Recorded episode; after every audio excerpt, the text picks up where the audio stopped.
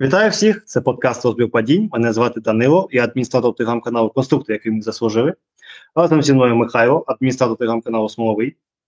Привіт. І Андрій, адміністратор телеграм-каналу Бий біжи. Вітаю. Сьогодні у нас на розборі 29-й передостанній тур УПЛ, але перед тим, як до нього перейти, хотів би нагадати про наш збір на потреби ЗСУ. Залишилося зібрати всього 15 тисяч. І Мавік 3Т поїде до 110-ї окремої механізованої бригади імені генерала Хоружного Марка Безручка. Е, е, у коментарях і в описі буде посилання на збір і всі реквізити. Просимо всіх небайдужих долучитися. Що ж, і знову ж таки, за традицією, найкорисніша частина подкасту завершена, починається футбол. Це був, як я вже сказав, передостанній тур. І перший матч це був матч е, Олександрія Золя. І тут у Андрія була дуже цікава думка щодо цього матчу, і прошу її висловити. Може, ви спочатку покритикуєте, а я потім щось хороше скажу. Давай спочатку Ні. щось хороше, а потім ми залємо це чимось не дуже хороше. Ну, Треба добре. змінити сценарій. Добре, добре. На мою думку, це найкращий матч Ротенстайла в плані контролю м'яча, в плані переходу від захисту в атаку. Ну і ми це обговорювали перед подкастом з Михайлом щодо дотиків у штрафній. Вони до штрафної доходили, паси в зону були, але удару останнього пасу під удар якісного не було. І це, на жаль, їх згубило. Коротка така, як сказати, короткий опис гри Олександрії в цьому матчі. Молодець, постарався.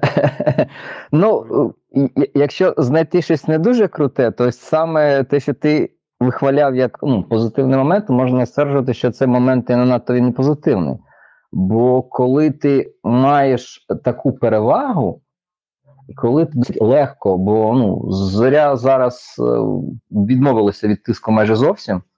І такого, що як це відбулося раніше, колись там були могли виникати епізодичні епізоди, як, наприклад, гол, який забув Булеца, там Русин за, за присингував передачу Логіна, здається, на фланг, то ось ну, такі такі епізоди не відбувалися постійно. Тобто це, це можна рахувати як виняток. І вже після цього, після того, як другий гол забили, просто вже ну, абсолютно повністю віддали ініціативу е, футболісти зорі. Тобто Олександрія, ну їй ніхто не заважав доходити до штрафного майданчику. Тобто, те, що ми говоримо, що це типу якась така невеличка міні-заслуга, насправді ну там немає такого чогось героїчного, бо просто зоря сама відкотилася назад і почала грати свою улюблену гру, коли в тебе є простір, коли в тебе є можливість атакувати глибину, пробувати контратакувати. Тому тут, в принципі, більше напевно. Е, можна говорити про якісний прагматизм зорі, тому що, забивши два швидкі голи, команда просто далі вже використовувала ті переваги, які вона отримала, і те, що потім Олександрія накрутила ну, досить непогані цифри і цілком пристойно виглядала з точки зору команди УПЛ, бо ми ж говоримо все таки про УПЛ, ми не будемо там порівнювати з Реалами чи Сіті. То для рівня команди УПЛ це було досить досить якісно. Але ж ми говоримо, що вже матч фактично програний. Е, Зоря грає за рахунком, вона контролює події. Так, вона, можливо, не контролює м'яч, але події на полі зоря контролювала повністю, вибігала в свої улюблені контратаки. Е, ось що єдине в зорі мені не сподобалося зовсім, то це що жоден стандарт не закінчився ударом.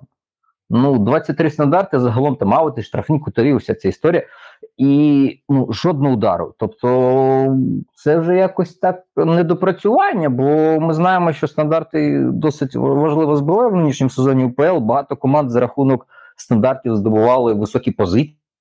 Там чемпіонство навіть, а тут просто якось так максимально все, ну не знаю, пасивно навряд можна сказати, але якось так не зовсім за, за всіма аспектами. Ну, в принципі, напевно, більше говорити не варто, бо матч просто така типова енциклопедична тема, де одна команда отримує перевагу і максимально якісно нею користається. Тому все, все закономірно, як на мене.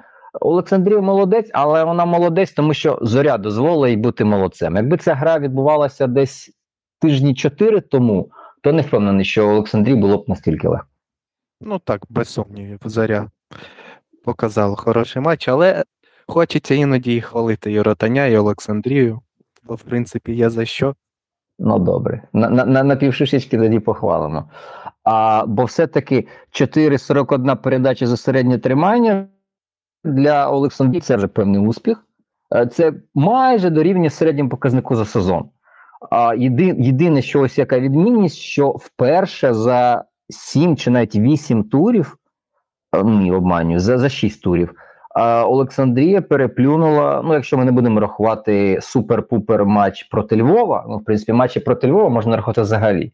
Тому що якщо його викинути, то тоді 8 ігор, а Олександрія не могла переплюнути 53%. Тобто, коли Це як у сам на чемпіонат ті не рахують Сан Марино і ну, такі Ось- команди. ось. 100%, 100% можна нарахувати. Тому там було спроба грати в Ротан style, але суперник чинив спротив, і Ротан style якось так перетворюється на туди. Шаран style, Гура style, щось таке ближче, ближче до них. А ось тут, коли зоря вже не заважала, 61%, і така більш впевнена гра, але ну, це знаєте, як нагадує. Це як махати кулаками після бійки. Ну, але бійка в нас ще попереду. Так, тобто, в принципі, якщо підсумувати, я б сказав, я б, е, ну, напевно, треба ще похвалити Назарія Луцина, який, в принципі, так е, відмітив О, свій це круто, це виклик до круто. Тобто, в принципі, от е, ми ж казали, що це людина, яка грає в проти 2D, проти Дніпра і проти Динамо, і він вкотре доводить, що ми були не праві. Тобто, дійсно, виходить на дуже м, пристойні показники. Так, і Стабільні, треба сказати, стабільні. стабільні. Бо раніше були гойдалки, от зараз дійсно а, можна говорити, що це, напевне, перший дійсно стабільний сезон. Тобто не просто якийсь там період трьох-чотирьох ігор, а дійсно стабільний сезон. Тому виклик збірною це правильна штука, враховуючи, що альтернативи ну, якісної немає. Е, і всі, всі наявні, хто може щось, хоч, щось хоч по м'ячу потрапляти, вони вже, вже в збірні. Тому це, це крок вперед для розвитку хлопця, і можливо в нього далі піде вже така більш рівна, стабільна е, смуга, а не він знову повернеться до себе там трирічної давнини. Це Русна тільки в зорі, якщо чесно, якщо згадати всі його е, кар'єрні проміжутки, так, тому що про проміжки, тому що всі люблять згадати, що він в Динамо провалився. Але думаю, так, більшість навіть не згадає, що він в Дніпрі один ще числився. Тільки головне слово це числився, тому що я ж розмовляв з е, людьми, які працювали у Дніпрі 1 на той час, коли він там грав, і всі казали вже просто заберіть його назад в Динамо. Тобто у всіх було максимально негативне ставлення до Назарія. І от тільки от в зорі, ось ті перші півроку, коли його назад викликали в Динамо після оренди, і от зараз можна сказати, що дійсно Назар, Назар знайшов свою команду, в ній йому комфортно, там мікроклімат, я не знаю що, може емблема йому подобається, кольор форми його більш заспокоює. Але ну, Ну дійсно що виникають. Треба говорити, це теж важливий аргумент, бо Мудрик футболіст теж доволі талановитий, і щоб ми тут не ніяк не сперечалися. Але Мудрика в Челсі не виникають умови, щоб він міг розкривати свої сильні якості. В зорі у Русана, в принципі, все, все, все виходить через те, що це йому зручно. Тобто навіть ця ось ігрова е, екосистема, вона все-таки більш е, така, що може розкрити його сильні якості, його дриблінг, там його швидкість, його вміння читати деякі епізоди інколи. А ось в інших командах о, це може все-таки змінитися, бо інша екосистема, інші можливо вимоги якісь невеликі, і це вже впливає на, його гру, на те, як він з яким настроєм він до неї підходить, бо можливо просто йому не все подобається в обов'язках, які йому ну ін- інкримінують те, що йому дають в інших командах, які мають грати більше з позиції сили, більше з м'ячем. Тому це теж напевно можна говорити про фактор, що допоміг йому зараз, і можливо, просто дійсно це ця його команда, і це стиль гри. Для якої він ідеально заточений, і не варто зараз його витягати в Динамо Шахтар, грати з великими відсотками, де немає простору, де все обмежене великою кількістю захисників, чужих е, тіл, ніг, рук захисників. Е, Ось можливо, просто дійсно, ось це ті умови, в яких він може грати максимально комфортно і на високому рівні, і певно не варто і рухатись в інших напрямках поки що. Ну, Думаю, е, на цьому можна на цьому матчі закінчити. Зоря перемогла, набрала 64 пункти, і вони вже мають рівність пунктів з Дніпром 1. І поки що тільки різниця голів. І якщо перевага за особистими зустрічами за Дніпром, тому останній тур буде дуже цікавий ще навіть з точки зору другої сходинки і, ну, і плей-офф Ліги Чемпіонів. А Олександрія має 43 пункти, і ось тут під ними теж вже просто крісло ходить ходуном, тому що 43 пункти, у Волської 42, у Кривбаса 41. Ми про це ще поговоримо, і будемо робити якісь там прогнози, але ну дуже-дуже цікавий останній тур, і про це ми трохи згодом поговоримо. Що ж, наступний матч це був основний матч туру, це була бит, битва за чемпіонство. Шахтар Дніпро 1, але, ну, як на мене, ця битва так де-факто закінчилася вже на 9-й хвилині. Як на мене, Може, одразу що... про бійку поговоримо. Та ні, ні, давай. Я вважаю, тут можна щось поговорити, а от по бійку, так, по бійку в мене вже є заготовлено трохи матеріалу. Але ну я хочу трошки розвити думку, може ще ви хлопці щось додасте. Що в принципі вже на 9-й хвилині, тобто, це ви знаєте, це такий же е, стиль шахтаря у важливих матчах забити відносно швидкий м'яч е, за меж штрафного, і після цього з чистою совістю відходити назад і грати від суперника, спираючись е, на виходи швидкі з оборони в атаку.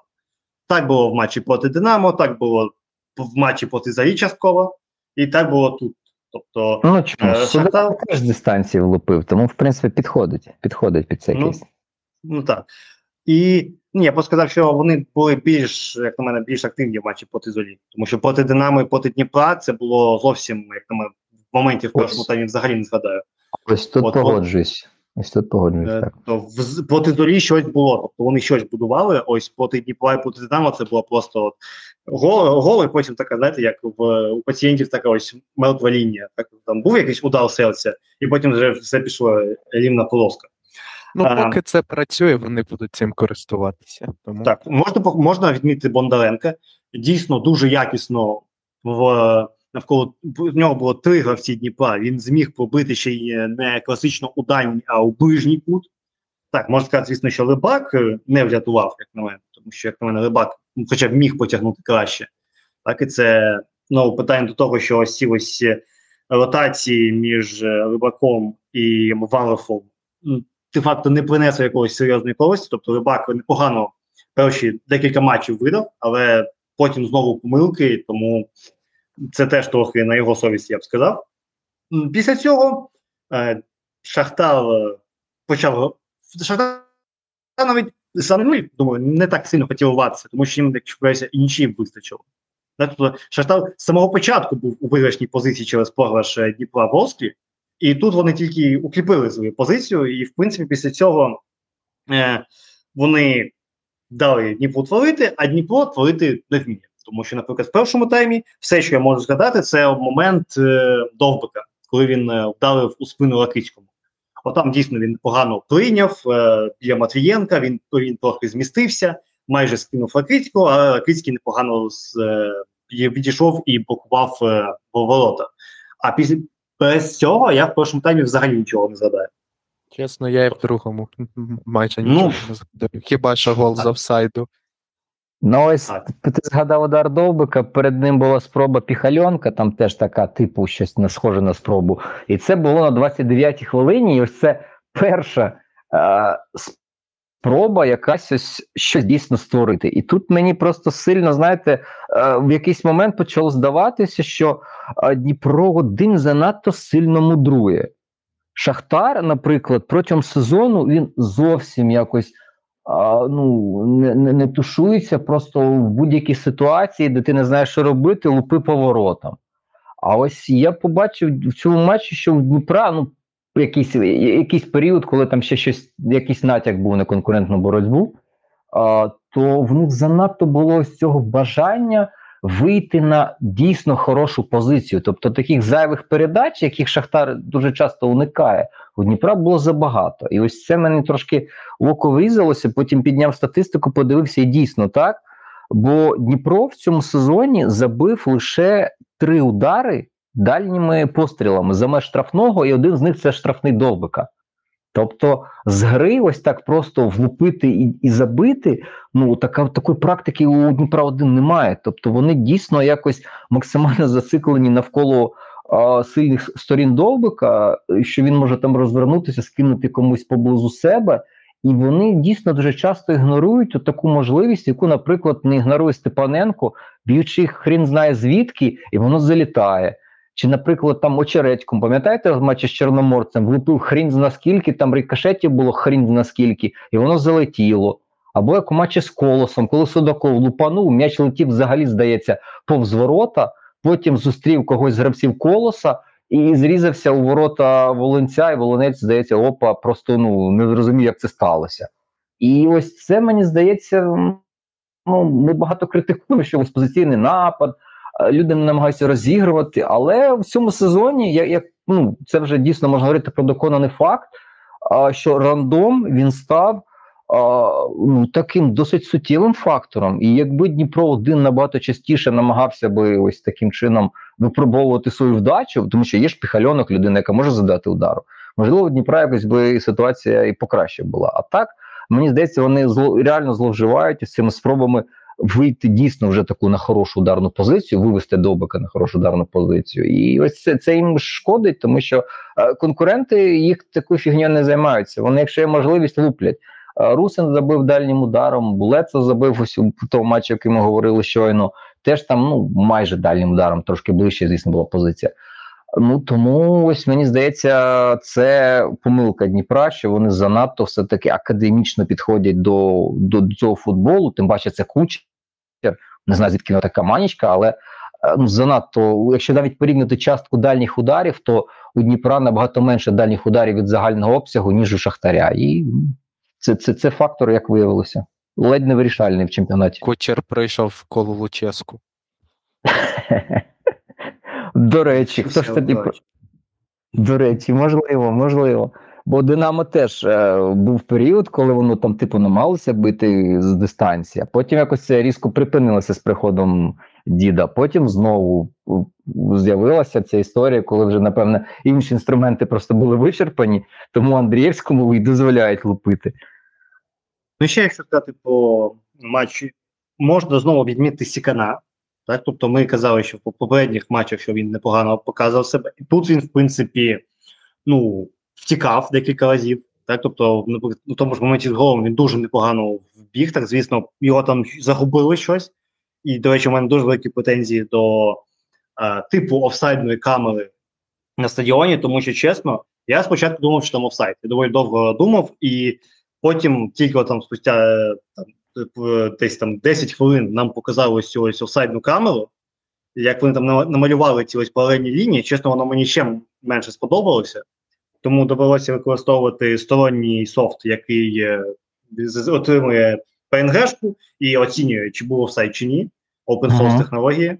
Ніколи не показуйте лав, вони скажуть, що вони самі його зробили і спишуть на це 10 мільйонів гривень. А, І там дійсно не було офсайду, але ну, панове, ну можна нормальну камеру, а не таку, яка там під кутом 60 градусів буде показувати, що відбувається. Тут чесно, більше питань виникає, ніж відповідь. І Сікан дійсно втік, е, непогано зібрався, забив. Е, і після цього одразу через 4 хвилини, як ми казали, Степаненко вирішив лупнути і вдруге залетіло. І, в принципі, на цьому матч було думаю, офіційно завершено, тому що, ну, я не знаю вже, тому що Дніпро з 1-0 не могло як, як прийти в себе, а з цим було все зовсім погано. От, е, може хтось щось ще хоче сказати по грі, перед тим, як ми перейдемо до головної події цього матчу. Так, ну, я тоді просто Скажи, скажу. Що скажу, що Шахтар знову налаштувався на чемпіонський раунд, знову показав свій ну, клас в рамках УПЛ і довів, що він справжній чемпіон в цьому сезоні. Ну, а я тоді додам про Сікана, що мені здається, поки в нього є швидкість, в нього ще є е, мінімальний шанс уникнути долі Бісєдіна. Бо в останніх турах а Сікана використовують як, напевно, першого захисника регулярно. І не стільки зараз він а, в атаці задіяний максимально, скільки як людина, що захищається. Це, в принципі, те, що і зламало кар'єру Бісєдіна, коли а, деякі геніальні наставники почали використовувати його занадто інтенсивно в захисті, і людина просто а, займалася тим, що відбирала м'ячі, пресингувала, закривала, перекривала, відтягувалася. а потім, коли атака йшла, вона просто не встигала туди. Е, то поки ноги є у Сікана, він може бігти ось так, як він біг при тому, коли забував гол, то в принципі в нього є шанс уникнути до Альбісєдіна. Бо якщо а, він втратить трохи динаміки, мені здається, він теж перетвориться на якогось опорного нападника, і всі будуть жартувати на цю тему регулярно. До По Бісєдіна, пані та панове, просимо вас не жартувати про Бісєдіна, тому що ну, зараз, якщо, якщо дійсно там травми е, хрестоподібних зв'язок, як е, чутки, то це дійсно мене, трагедія чисто людська. Тобто людина майже три роки не буде без футболу мінімум, і як після цього взагалі відновлювати якусь кар'єру дуже важко. Тому пам'ятайте, хто поклав своє коліно на вівта однієї четвертої євро. Пам'ятайте не тільки голову довбика, пам'ятайте ще коліно бісіді. Я все сказав. Можемо перейти до бійки. Що ж, і тепер я вам запропоную таке питання. Як ви думаєте, хто, на мою, на мою думку, е, хто був одним з головних ініціаторів і причин цієї спалаху пеглу? От ну, мені, мені здається, очевидно. Давай, Андрій, спробуй ти. Монзуль? Да ні, це, це Ну, здається зовсім не влучно. Я А думаю, що він чекає. Влучно, треба було свистіти на 90-й хвилині і все, до побачення. Ні, я Ні-ні. думаю, що все, знаєте, це полочне коло запустилося на 83-й хвилині, коли вийшло двоє гравців Назарина і Швед. У мене Назарину виписано. було очевидно. Ну ні, головний тут швед. Назарина був останнім е, останнім е, цвяхом у труну цього. А гол- головним причиною був саме швед, тому що я записав, і що взагалі відбувалося після того, як ви ходили, ходили е, на зміну, та я в принципі по весь шахтар записав і про власне у деталях. Тобто на 82-й хвилині Степаненко зносить довбика ззаду, ніхто навіть не свиснув. Тобто там, навіть якщо подивитися повтор, там Степаненко летить в підкат, м'яч як йшов, так і йде, тобто він не змінює траєкторію, довбик падає, зв'язка немає, Шахтар починає атаку. На 84-й хвилині Пеглов е, е, грає, якщо пам'ятаєте, біля лівого кута е, штрафної, штрафного майданчику е, Шахтаря. Його швед зносить коліно в коліно, знову ж таки, фолу не свистять. Потім на 87-й хвилині Назарина того ж це не самого. Монзоль винна? Вона Я не ситуацію. Що це? Що це ти- за прикол? Та ти дай мені договорити. Монзель Я теж не винна, винні всі. Що ж, 87 хвилина. Назарина виштовхує Пеглов за межі поля і ще й аут дають у стовбік Шахтаря, знову таки не фіксують фол. Потім вже було відчутно реакцію Дніпра на все це. На 78-й хвилині е, Шведа втрьох просто зносять гравці Дніпра. Якщо ти пам'ятаєш, там його збили, ззаду хтось влетів, і ще там хтось перестрибнув і з гори на нього приземлився. Тобто, е, людина просто. в підкаті летів, коли він вже лежав. Була така історія. Так. Ну я ж кажу, так, я ж кажу, що там три людини просто на одного шведа налетів. Gang-bang. Повітря немає де вийти, називається. Так. На 90-й хвилині швед заробляє жовту картку на Пеглов, коли, якщо пам'ятаєте, абсолютно не зрозуміла ситуація, коли він просто його ну, руками тримав. Тобто він втік, він його там просто за футболку взяв, і що вже Монзель не могла ігнорувати.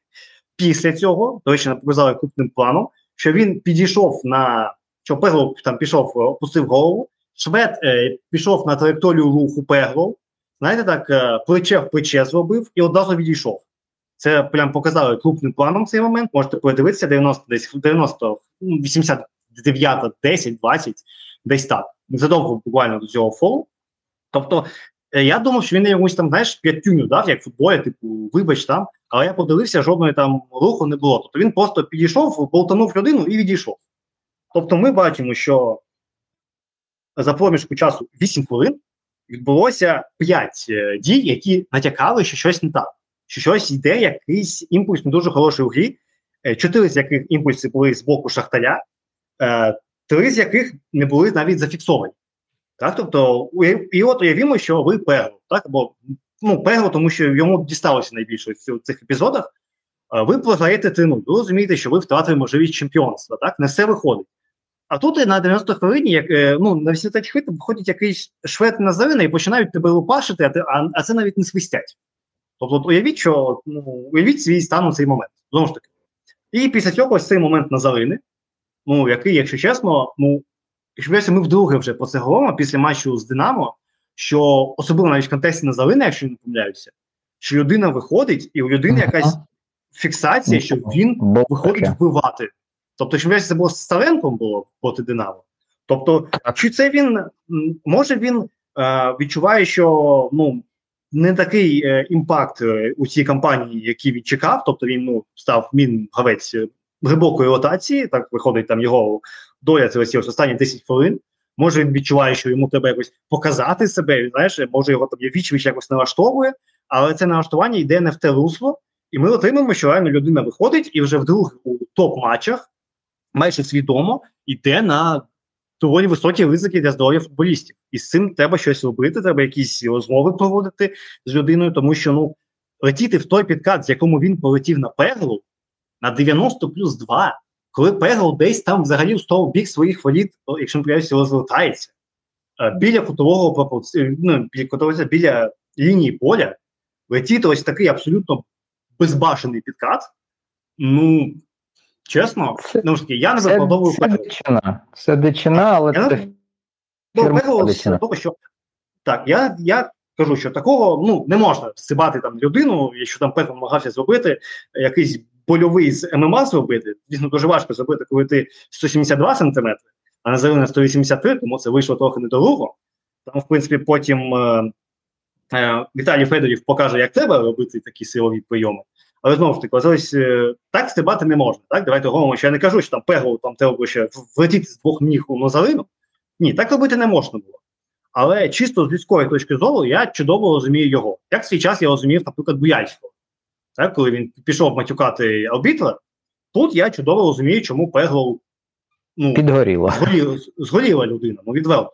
Причому після цього, якщо подивитися, то е, це ж сталося майже навпроти е, лави запасних шахтаря, і вони ж там всі були на ногах, всі вже святкували. Тобто, майже одразу, коли там Пегл скинули, на нього вже Гучалишвілі чи хтось на нього вже налетіли.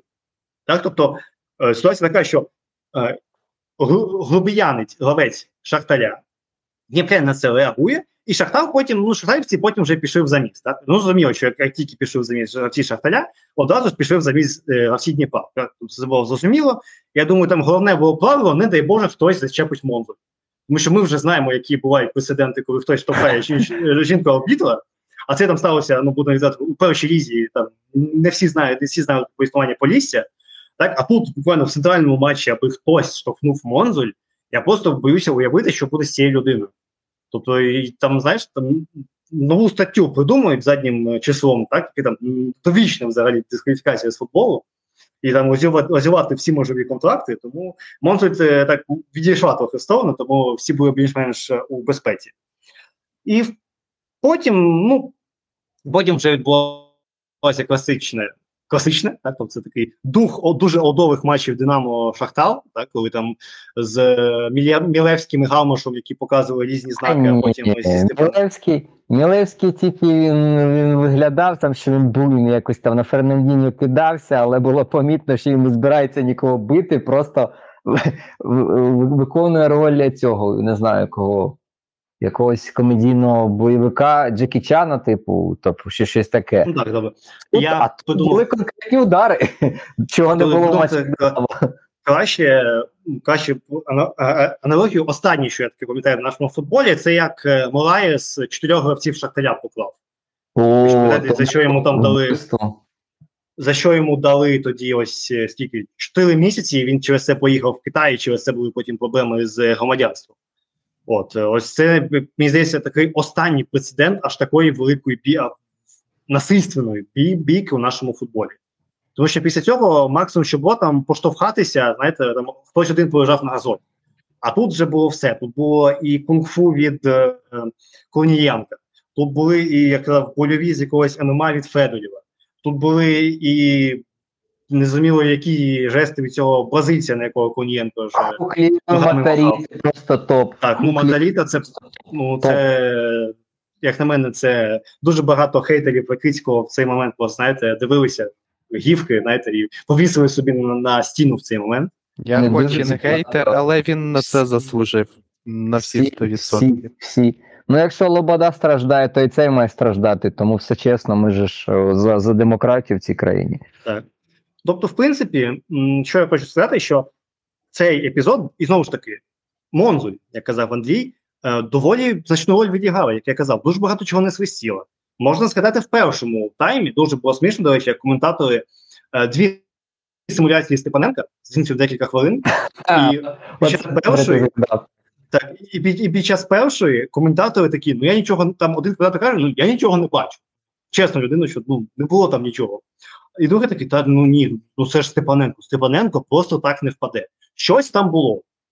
Потім там хвилин 10 по тому, коли бланку дали жовту, а, і той же коментатор каже: ну, Степаненко досвідчений, він знає, коли треба впасти.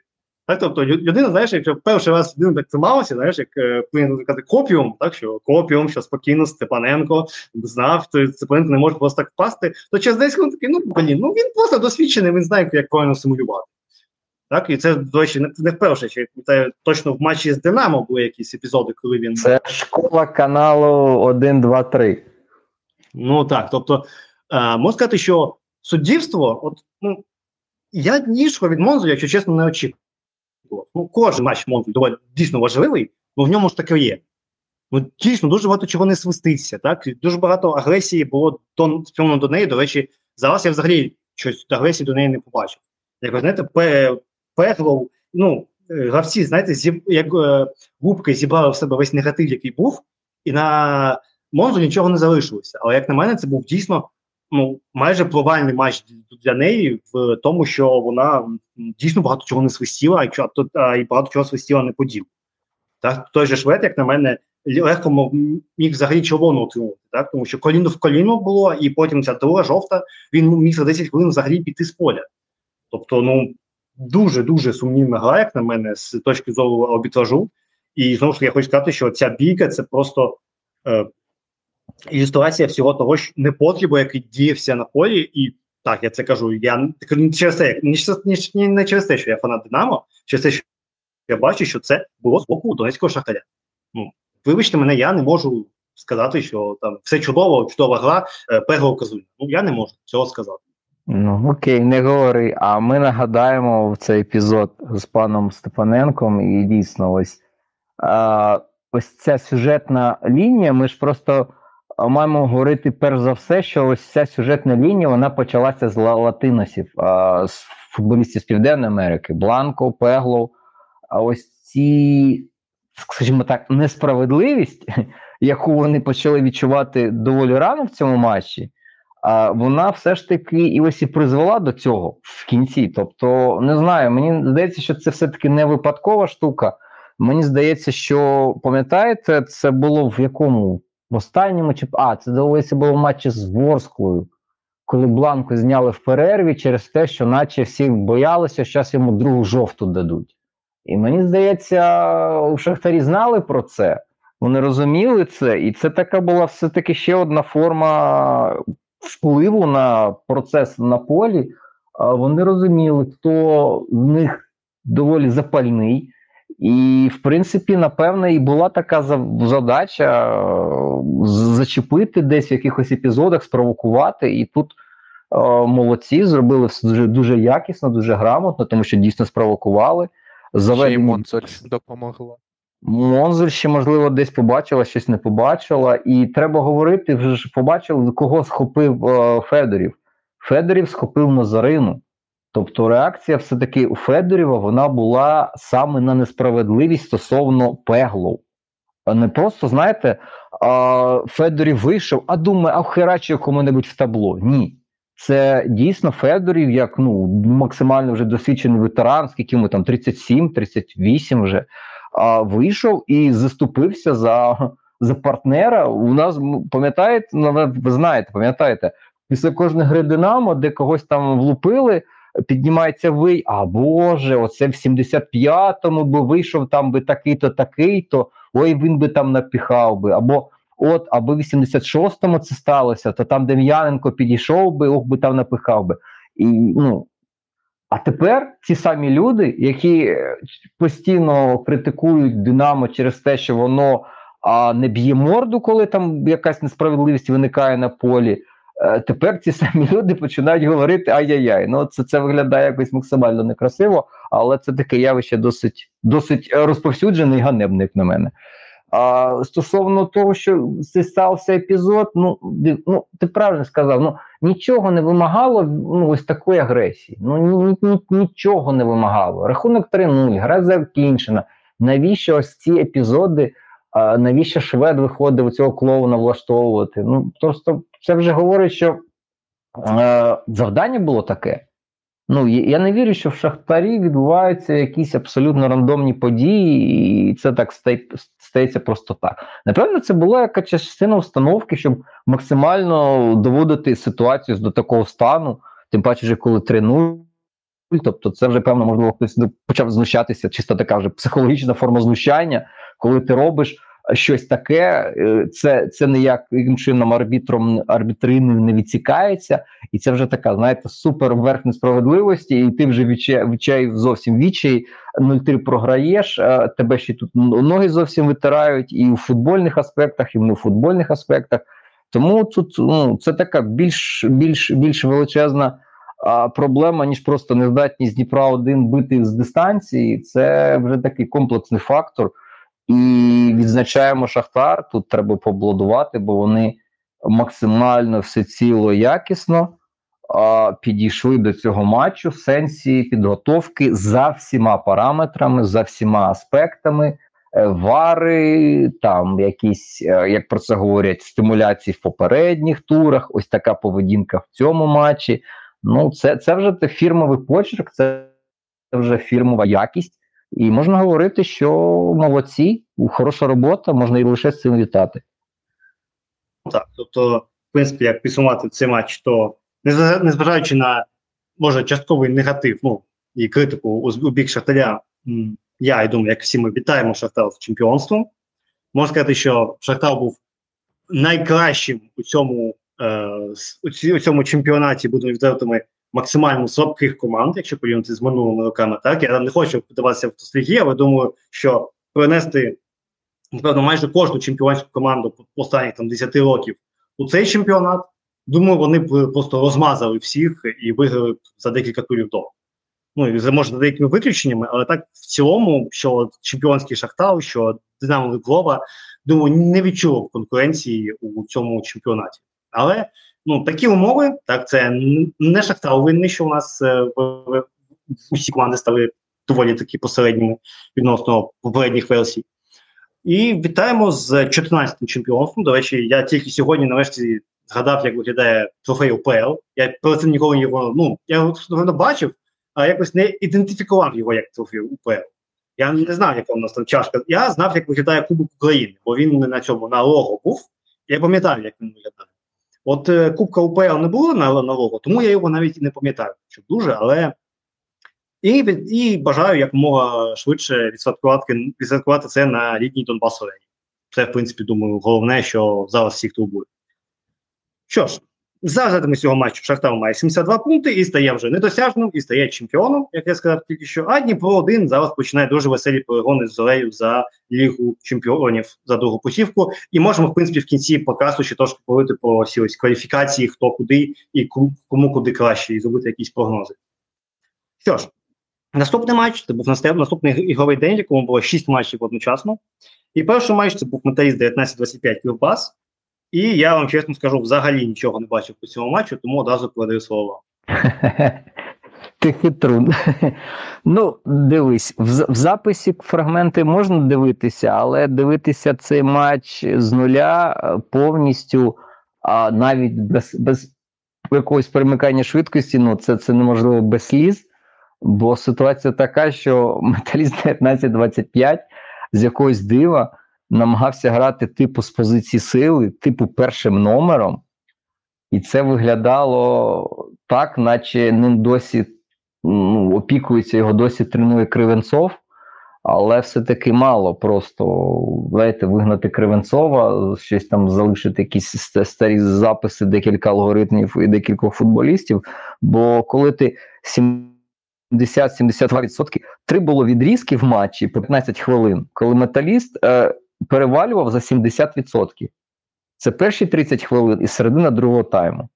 Ну, це, це вже знаєте, така історія, коли металіст 19-25 намагається грати як Ман-Сіті з позиції сили, де ще проти команди, яку очолює тренер, що перемагав на Бернабеу Реал, граючи другим номером. З 10% володіння там, напевно, було, чи 12% було в шерифу, не знаю, чи 20 максимум там антирекорд, напевно, встановлений. І ну, я не знаю, на що розчікував металіст. Ну, 5 ударів за матч. Ну, окей, на щось вони, напевно, розраховували. Бо коли ти ну просто це настільки виглядало якось максимально недолуго. Ну, люди володіють м'ячем 60% в, ну, в середньому вже за гру, а лише 13% усього обсягу передач виконано у фінальній третині. Тобто у людей є м'яч, є контроль. Ну не сказати, що Кривбас аж надто сильно якось тисне, душить, витискає і не дозволяє ну, створити щось. Бо для порівняння, наприклад, за цього високого відсотку володіння у металіста ще й більше повернення м'яча, ніж Кривбаса, який довше за хронологію за часом захищався. Тобто інтенсивніше був металіст. Але без, м'яча вони ще там відносно якось дивились, ну виглядали якось так ну, командою непоганою. Але з м'ячем це було повне жахіття. Тому Вернедуб на своїх улюблених швидких флангах розкатав досить якісно, використав помилки, е, системні помилки металіста, тому що Курило привозить ну, через два на третій тур. Ну тож принципі, все закономірно, класична така перемога Вернедуба. Чесно, я думав, що вони гратимуть більш активніше з м'ячем, там те, щоб там зовсім першим номером, але якось намагатимуться виглядати більш такою командою статусною. А насправді вони просто дивилися, як мучиться суперник, і використовували їх помилки. Тому тут Тут просто не знаю. Я, Ми ми стібемося з Ротенстайлу, з Олександрії, але ось те, це, що робив металіст, ну це щось дуже близьке. Давайте далі. Тут нема чого додати. Що ж, і металіст, е, ну, як я казав, вас набирає 41 пункт, і вони йдуть впритил до Олександрії, і все вийшло в останньому турі. А от металіст має 21 пункт, і вони не знаю, в мене щось таблиці трохи глючить. Мені показує, що вони на 11 місці, але вони знаходяться не в плей-офф. Ну, в матчах на стик, а рух на 12-му і вони не в стиках. Тому чесно, я взагалі хрін з нього знає, що там відбувається, але в кожному разі вони, як ви пам'ятаєте, вони в якийсь момент залізли трошки всередину, ми вже думали, що вони в безпеці, як і коло, до речі.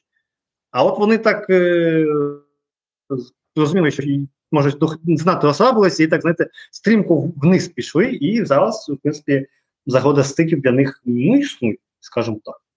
Що ж, е, це був все по цьому, по цьому матчу. Наступний матч, який у нас був, е, це був матч Львів проти Інгульця.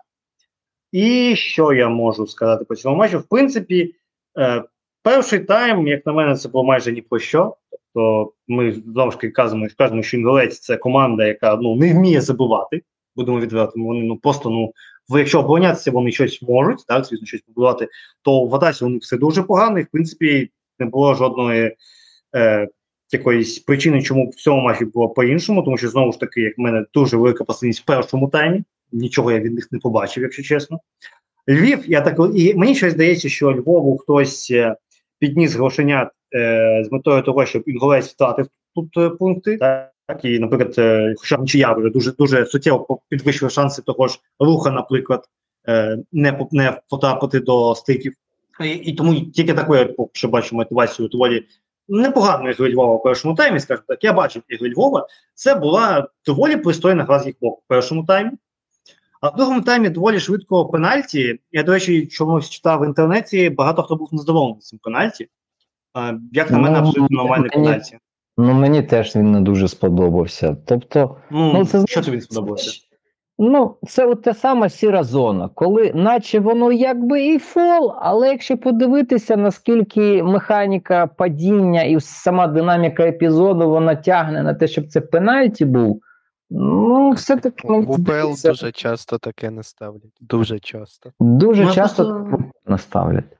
Ну, просто я дивлюся на це в контексті, що він спочатку в ноги поліз гравець е, Львова, а потім ще руками. Тобто, якби це було тільки ногами, тільки ногами або тільки руками, я б теж сказав, ну, дурня. А тут він і тут, наче в сірій зоні, так, щось там в ноги поліз, а потім ще руками додав. Тому, знаєш, це така сіра Дивись. зона наклалася на іншу сіру зону, і це стало трохи темніша сіра. Тому чесно, Тут я б більше не... бажання. Ось я побачив в цьому епізоді більше бажання, ніж фактично дійсно контакту, який е, міг би зупинити гравця, ось щоб зовсім прямо завалити, і, і, це вбивство. Ось було бажання гравця, воно помножилося на бажання арбітра. Ну, ось, ось так сталося. В іншому матчі схожа штука могла проскочити на, на ура, і ніхто б сказав би окей, так треба, ігровий епізод і все. Боротьба, тобто це ж гра, це футбол, це ж контактна боротьба, то інколи може бути боротьба. Тому, тому ось так. Ну, не знаю, мене немає прям Львів скис. Треба говорити, вже вже можу закінчувати розповідь. Що реально після цього пенальті стало зрозуміло, що команда, яка ніфіга не забиває вже Бог зна скільки турів, після того, як Свержняк, здається, дубль зробив проти Вереса, це було, боже, скільки? 3, 4, 5 чи 6 турів, тому 7 можна навіть. І все стало зрозуміло, що все, гроші пропливають повз. Е, Сім так. Гроші пропливають повз і все. Тобто, це, це вже дизмораль повна, і далі вже гра закінчилася, там вже Сітало добив а, ударом головою, сюрприз, сюрприз, з близької відстані. Тому, чесно, треба говорити, що ось коли от такі пенальті вирішують е, долю ігор, фактично, ну це не надто круто. Ми ось багато говорили про пенальті, які ставлять Дніпру, о, щоб там в таких ситуаціях, де наче контакту взагалі немає, де коли підкати відбуваються за межами штрафних, або коли десь не поблизу лінії, але не зрозуміло, там все-таки на лінії чи не на лінії. То тут це така дуже схожа на це історія, і такі пенальті. Ну, не можу сказати, що там зовсім не було підстав, але ну я знаю, що в Україні є як мінімум декілька арбітрів. Якби подивилися на цей епізод, вони могли б зовсім його завтикати, як, наприклад, той же Козик. Е, І якби вару не було, він би зовсім пропустити це, це, це повз просто. Добре, але, не мені здається, що ну, поставили, я б не бачив, я б не зробив цього такого криміналу, але очевидно, що після цього пенальті Львів вже здувся, і в принципі, думаю, цьому можна завершувати цей матч. Що е, це був е, перший матч, ну це був матч до першого голу з е, боку е, і з боку Львівця, і після цього все завершилося. В принципі, я б нічого не додав. Ніхто не рахував серію. Це, це скільки хвилин інгулець не забивав? 800, 900 хвилин? 750. 750. Ну, 750. коментатор казав 750. Ну, от, у- у- просто порахуйте. І Львів, який не забивав скільки? 7 ігор? Так. 7 по 9, ну десь стільки. І, і, і ось Востаннє- я просто... На секундочку, востаннє е, Інголець забивав ворота Миная 1 квітня. Ну, ось, і, і, здається, так? і як змушувати дивитися себе ось такий футбол? Я, ну, Там було, без, там було, а чекайте, чекайте, там було два голи: один автогол, інший з пенальті. ну, от бачиш, взагалі топ, топ, розумієш? І, і ти дивишся такі матчі, і ти намагаєшся там щось побачити, і це настільки боляче реально інколи Так, чекайте, мені, мені стало цікаво. Перед цим був гол руху теж з пенальті. Так. А коли вони Потім забивали з А, пам'ятаєте, ми ще говорили про Ковальова в контексті Інгульця, що він там бив, бив, бив, бив, і в цьому матчі він нарешті забив, бо був з пенальті, трошки ближче м'яч йому поставили. Ні, я не напихав. Бо вони останнє забували 19 березня у болота Чорномовця. Іван, Матір. Іван Головкін це робив. Матір Тому- Боже. Так, дійсно, це такий, знаєте, унікальне просто е, видовище. Там, бачите, програла цій команді 0-2. Вдома. Ну що, хейтери, хейтери, де обличчя ваше? Не бачу обличчя. Що? Це жах. Це жах. Зараз ми цього матчу традиційне моє передостаннє у цьому сезоні. Львів має 13 пунктів, вони знаходяться на 16-му місці. У свого чергу Інгулець має 31 пункт, вони знаходяться на 13-му місці. Зона стиків, все попереду, все найцікавіше, всім дивитися останній тур.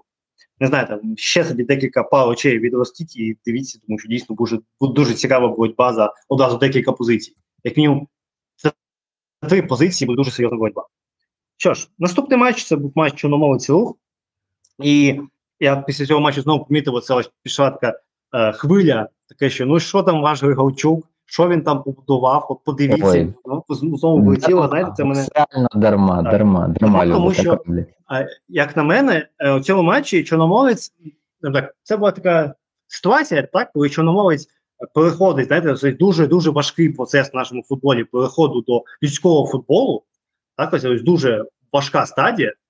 І на цій стадії знову ж таки доволі доволі велика проблема це грати проти команд, ну, типу рух, ну, які бачать вільну зону, вони в неї втікли все.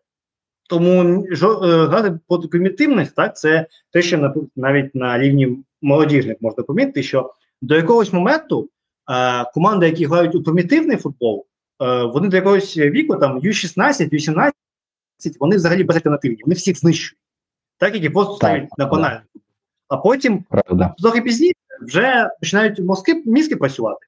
І вже це трохи виявлюється. І от ми зараз говоримо, що Чорномовець це ось якась команда U15, U16, яка ставить розумний футбол, а вона виходить проти своїх однолітків, які такі опа, вільна зона, і хилають туди м'яч, і все. Ага. Жодна модель вільна зона, тому що всі у високій позиції намагаються щось зробити цікаве попереду.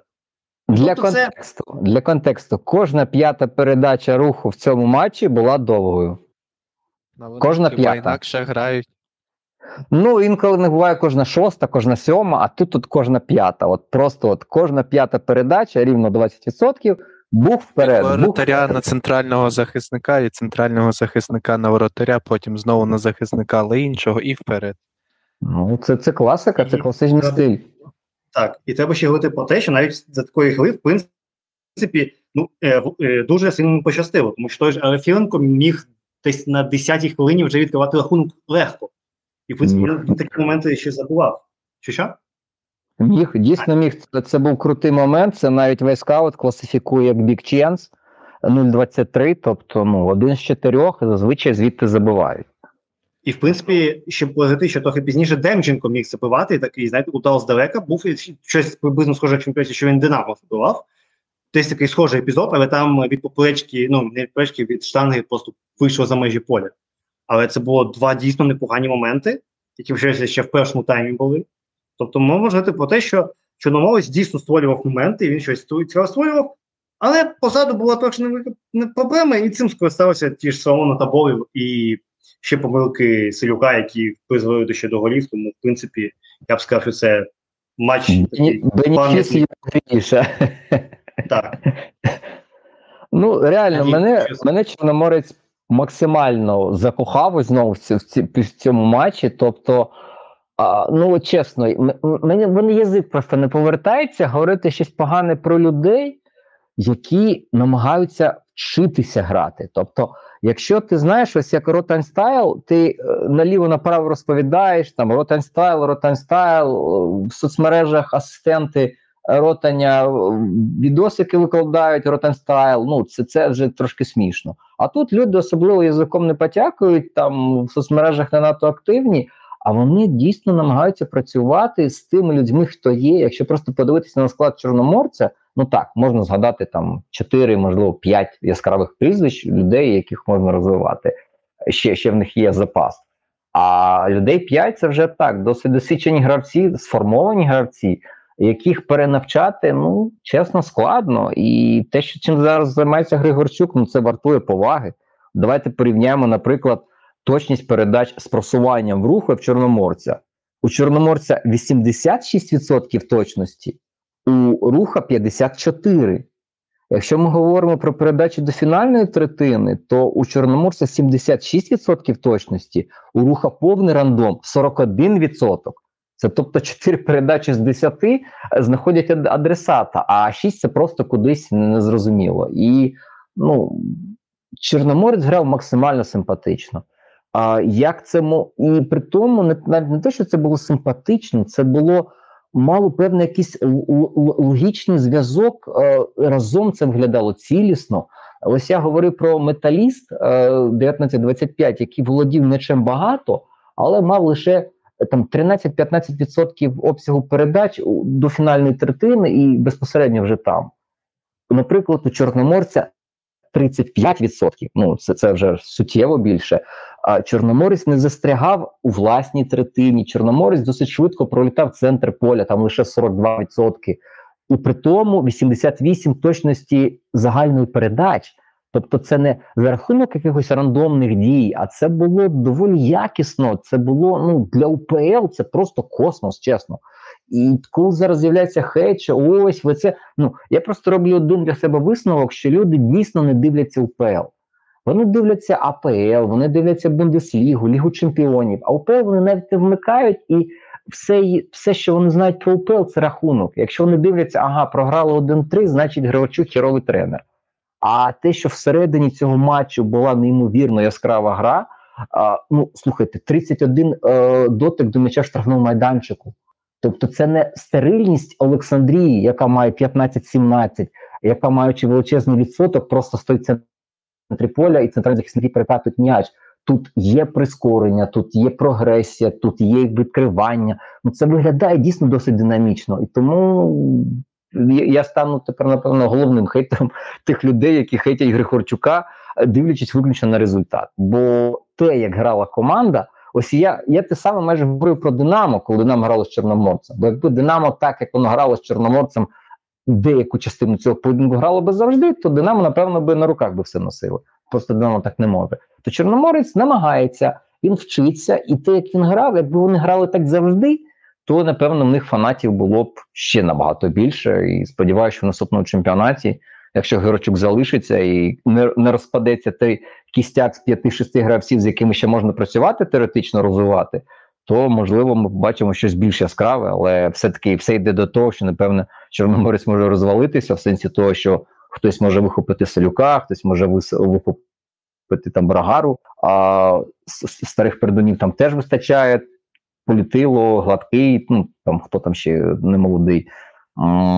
Єрмаков вже не дуже молодий, 32, здається. Тому ось як це розвалиться, то просто буде шкода. Тому що ось цей сезон він а, показав, що Григорчук вміє знаходити якісь е, слова, вправи, щоб люди, які ну в, них немає нічого, щоб грати в такий футбол, але вони намагаються, і в них майже щось виходить. Тому подяка Григорчуку, і що, що ми були свідками в такому нудному чемпіонаті, де грають команди, що забувають в останні з гри бозна коли, 19 березня, так?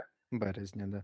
Березня. То дійсно круто, що просто інколи можна ось так розрадити душу і подивитися ось таке. Ще, ще раз моя величезна просто подяка Чорноморцю. Хоч вони програли, але це, це було неймовірно видовищно. Давайте я побуду гейтером Чорноморця. Скажу, що вони Давай. заручники розумного футболу зараз, і, на мою думку, з таким складом вони вже вище не стрибнуть, що це їх максимум. Окей. Приймається. Так, їм 100% треба оновлювати. 100% треба оновлювати склад, Ну, якщо вони хочуть більшого. Тут дуже думаю, що Гаїнсон ж там обіцяв, що там за гроші від е, поживага може ще там докупи на новачків привезти. Ну, сподіваюся, що так і буде, тому що ну, чесно дуже хочеться подивитися на те, що буде, якщо Григорчуку стави дадуть більш е, якісний конструктор для футболу. Я Що впевнений, що якщо вони грали б більш спрощений футбол у другій половині, вони б, може, б і за Єврокубки зараз боролися. Ну, в них пам'ятаєте, ми говорили. В них календар, ми, ми про це говорили. В них якось так побудували, їм намалювали, що в них Шахтар, Дніпро, Динамо, Зоря там майже паровозиком один за одним, а наприкінці вже такі люди. Тобто вони від початку мають певний, скажімо так, негативний відрізок, де ну просто важко розраховувати на очки, і теоретично важко бути в гонці, тому що ти вже від початку у деяких команд є певна фора а потім вже важко наздоганяти. Е, Пропоную на цьому матчем завершувати. Рух переміг, е, рух має 31 пункт, він знаходиться на 11 місці, знову ж таки зона стиків. Е, Чорноморець має 32 пункти, тобто ми- дуже багато епі- епітетів, але Чорноморець зараз дуже небезпечній зоні знаходиться, в зоні стиків.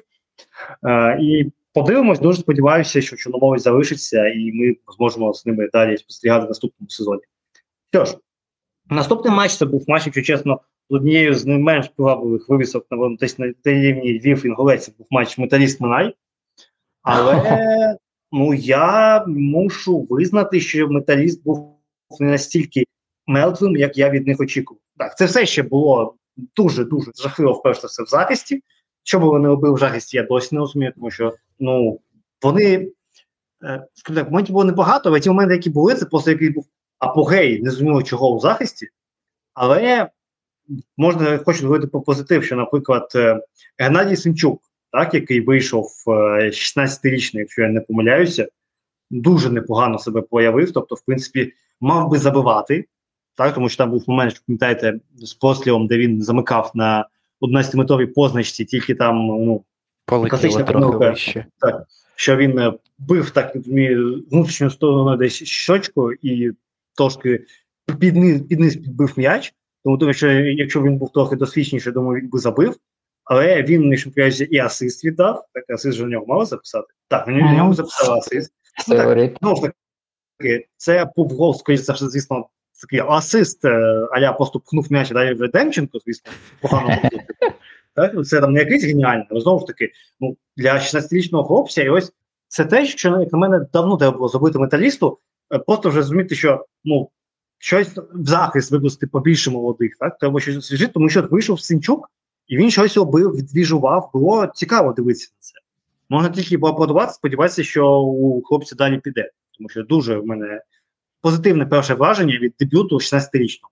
Ну, Ну, я Тому думаю, вони я в першій лізі підуть в цьому напрямку, будуть омолоджувати. Ну, Ну, тому що- 100%. Тому що ну, вибачте, Харків це величезне місце з місто з величезним е, кадровим потенціалом. Так, звісно, через е, атаки росіян може хтось поїхав, але знову ж таки це величезне місто, в якому дуже велика кількість перспективних дітей можна знайти, і взагалі вся Слобожанщина зараз не пахане поле. Так, нормальна академія тут в заході просто ну вигрібає людей лопаток. Тож сподіваюся, що металіст не, не загнеться без, без Ярославського, що вони якось переформатуються і з новими ресурсами внутрішніми підуть е, вперед. Я дуже на це сподіваюся, тому що знову ж таки в цьому матчі е, вже остаточно оформився виліт металіста з е, вищої ліги. От. Але потім в другому таймі минає грав свій класичний футбол, але вони ось доколупали цю скелю. Тобто, до речі, я хотів би запитати: от пенальті, який поставили у ворота металіста. А, От я пам'ятаю, що точно був якийсь процент навіть в Європі, що такі пенальті не ставили. Так, знову ж таки, це ось така от та сама легендарна сіла зона у грі руками, так що ну, Ага. гравець, якщо не помиляюся, це був е, бразилець, бразилець, а бразилець це був хто? М, чесно, не пам'ятаю, хто це був. Це був якийсь бразилець, якщо не помиляюся, Боже. Ну, я, я не гадаю. П'ятий номер, п'ятий номер. Так? Саме е, п'ятий номер? Не помиляюся, Самуель. Самуель, якщо не помиляюся, був. Чи 70-й? Чи до Е, А, чи до мене, добре, так. Інший, інший бразилець.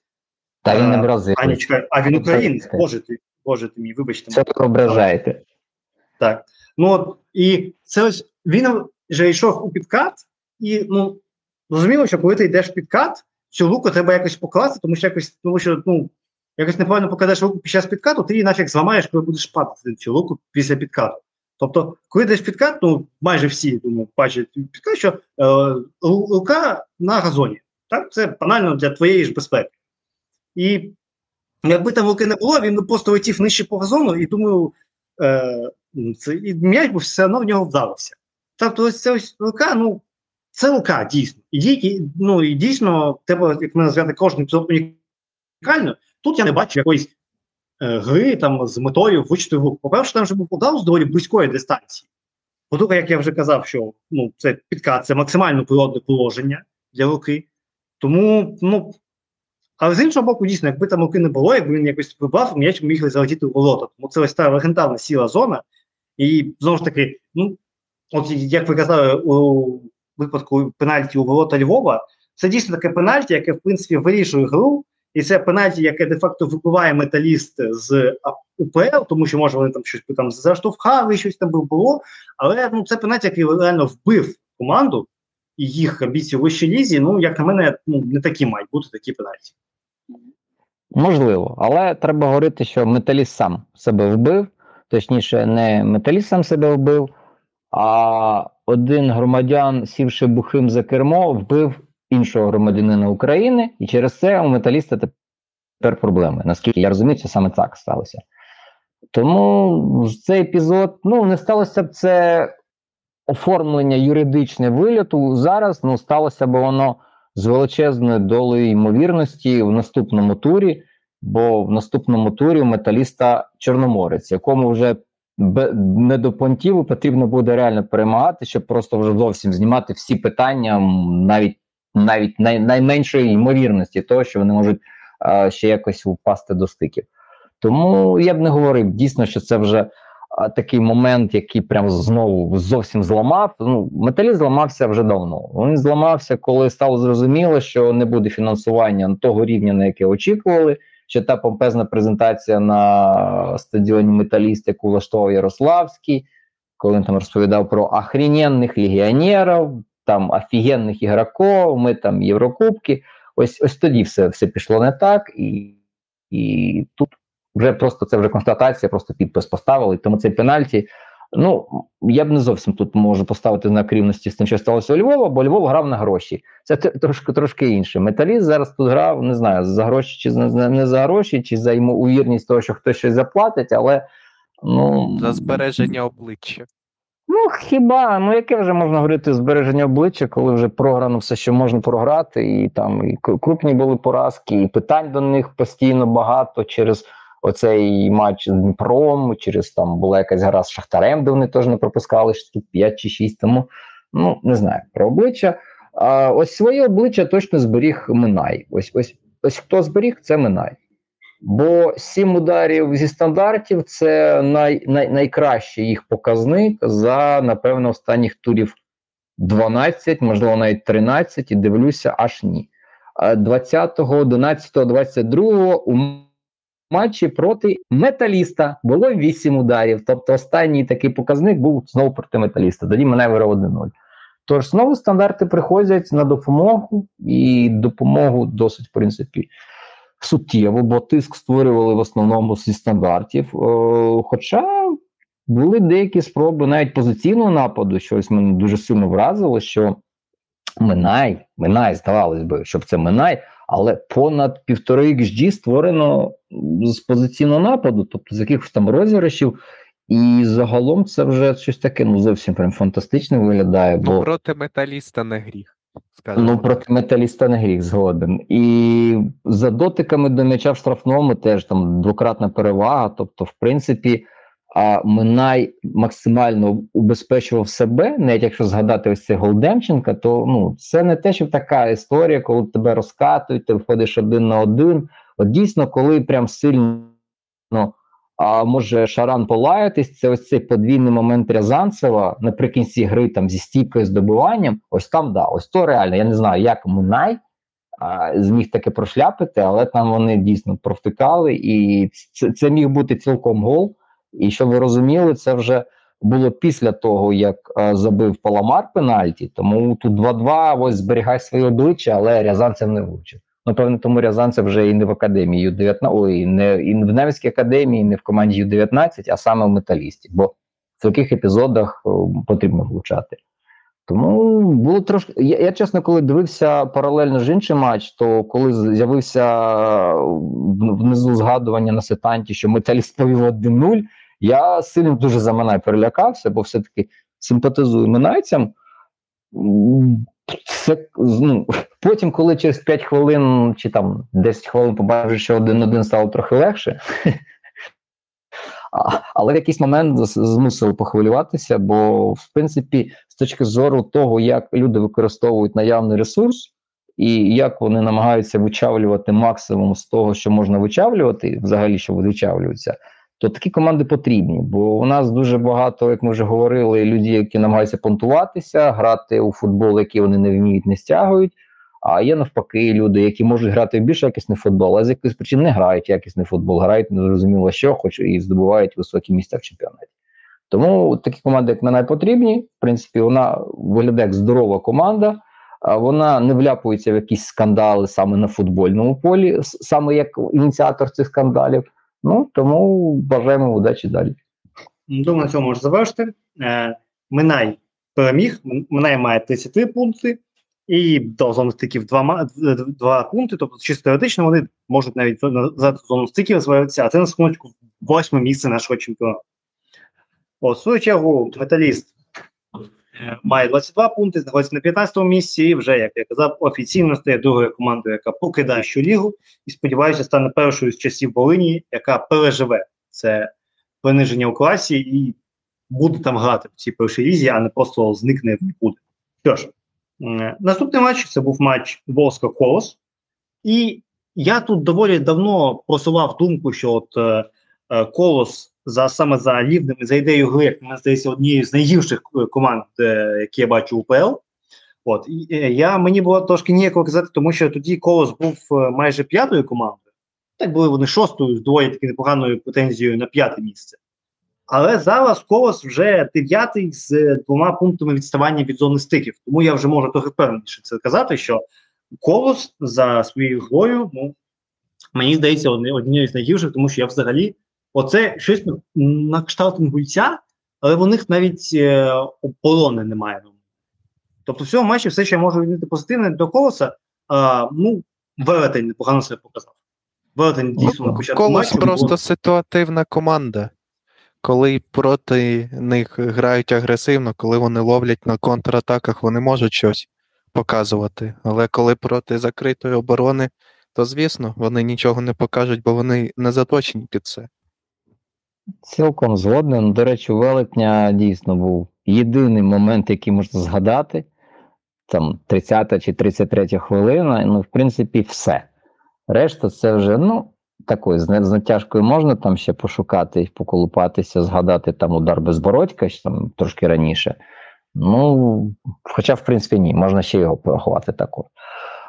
Але це схоже було дуже сильно. Ну, мені принаймні дуже сильно здалося схожим на матч Динамо проти Ворскли, коли Динамо там змогло забити два м'ячі, вже відігравшись після 0-1. Ось така якась дуже схожа гра була в перші хвилин, так напевно, 65-70, і все чесно йшло до того, що це буде нічия. Бо Ворскла хоч і створювала тиск, е, але не можна сказати, що цей тиск був якийсь захмарний. Ну, наприклад, е, у них 80 дотиків, 18 дотиків е, в штрафному майданчику колосу за 58% володіння, а у колоса 17 за 42. Тобто однаковий майже тиск на штрафні майданчики. Е, Дуже схожа кількість е, спроб входження 16-15, але просто в тих м'яч, і ті намагаються грати типу з позиції сили. А в тих типу м'яча немає, вони намагаються частіше використовувати ті подарунки, що суперник залишатиме. Але в принципі майже ідентичний результат. І чесно думав, що вже все 0-0 так і закінчиться. Аж тут геніальний е, скляр прорізався. Колись дійсно людина виконувала дуже багато гольових передач. Там є- один сезон в кар'єрі, коли там їх було ледь не сім штук, здається, за сезон. Я дуже часто дивився Ворску, тому я пам'ятаю майже ідентичний голос, тільки не пам'ятаю кому. Після пасу Скляра на Феліпе розрізна така передача, і тільки тоді, в тому випадку, Феліпе лупанув пиром в ближній кут, а тут він просто так вирізав дальній. Але ось ситуація максимально схожа, тобто схожа на ось такі дії, що не виникають рандомно, спонтанно, а певну таку вже награвання, коли футболіст вмикається, вбігає в зону, а скляр очікує це вбігання і грає не в ноги, а грає вперед, щоб відрізати захисника. Ну там вже потім другий гол вже самого скляра, просто бенефіс.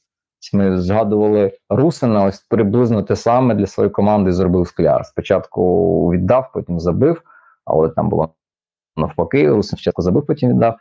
Тому, чесно, тут мені здається, ну, Ворскла була звичною Ворсклою, вона інтенсивна, вона було набагато більше єдинобраз, ніж зазвичай в матчах Ворскли буває. Ворскла їх виграла, Ворскла багато повертала м'яч, а ось з м'ячем, з м'ячем є проблеми. Бо все-таки, якщо подивитися на прізвища гравців, що грають у Ворсклі, ну там чесно бракує футболістів, щоб грати саме ось такий більш комбінаційний футбол. А тут життя змусило просто грати в комбінаційний футбол.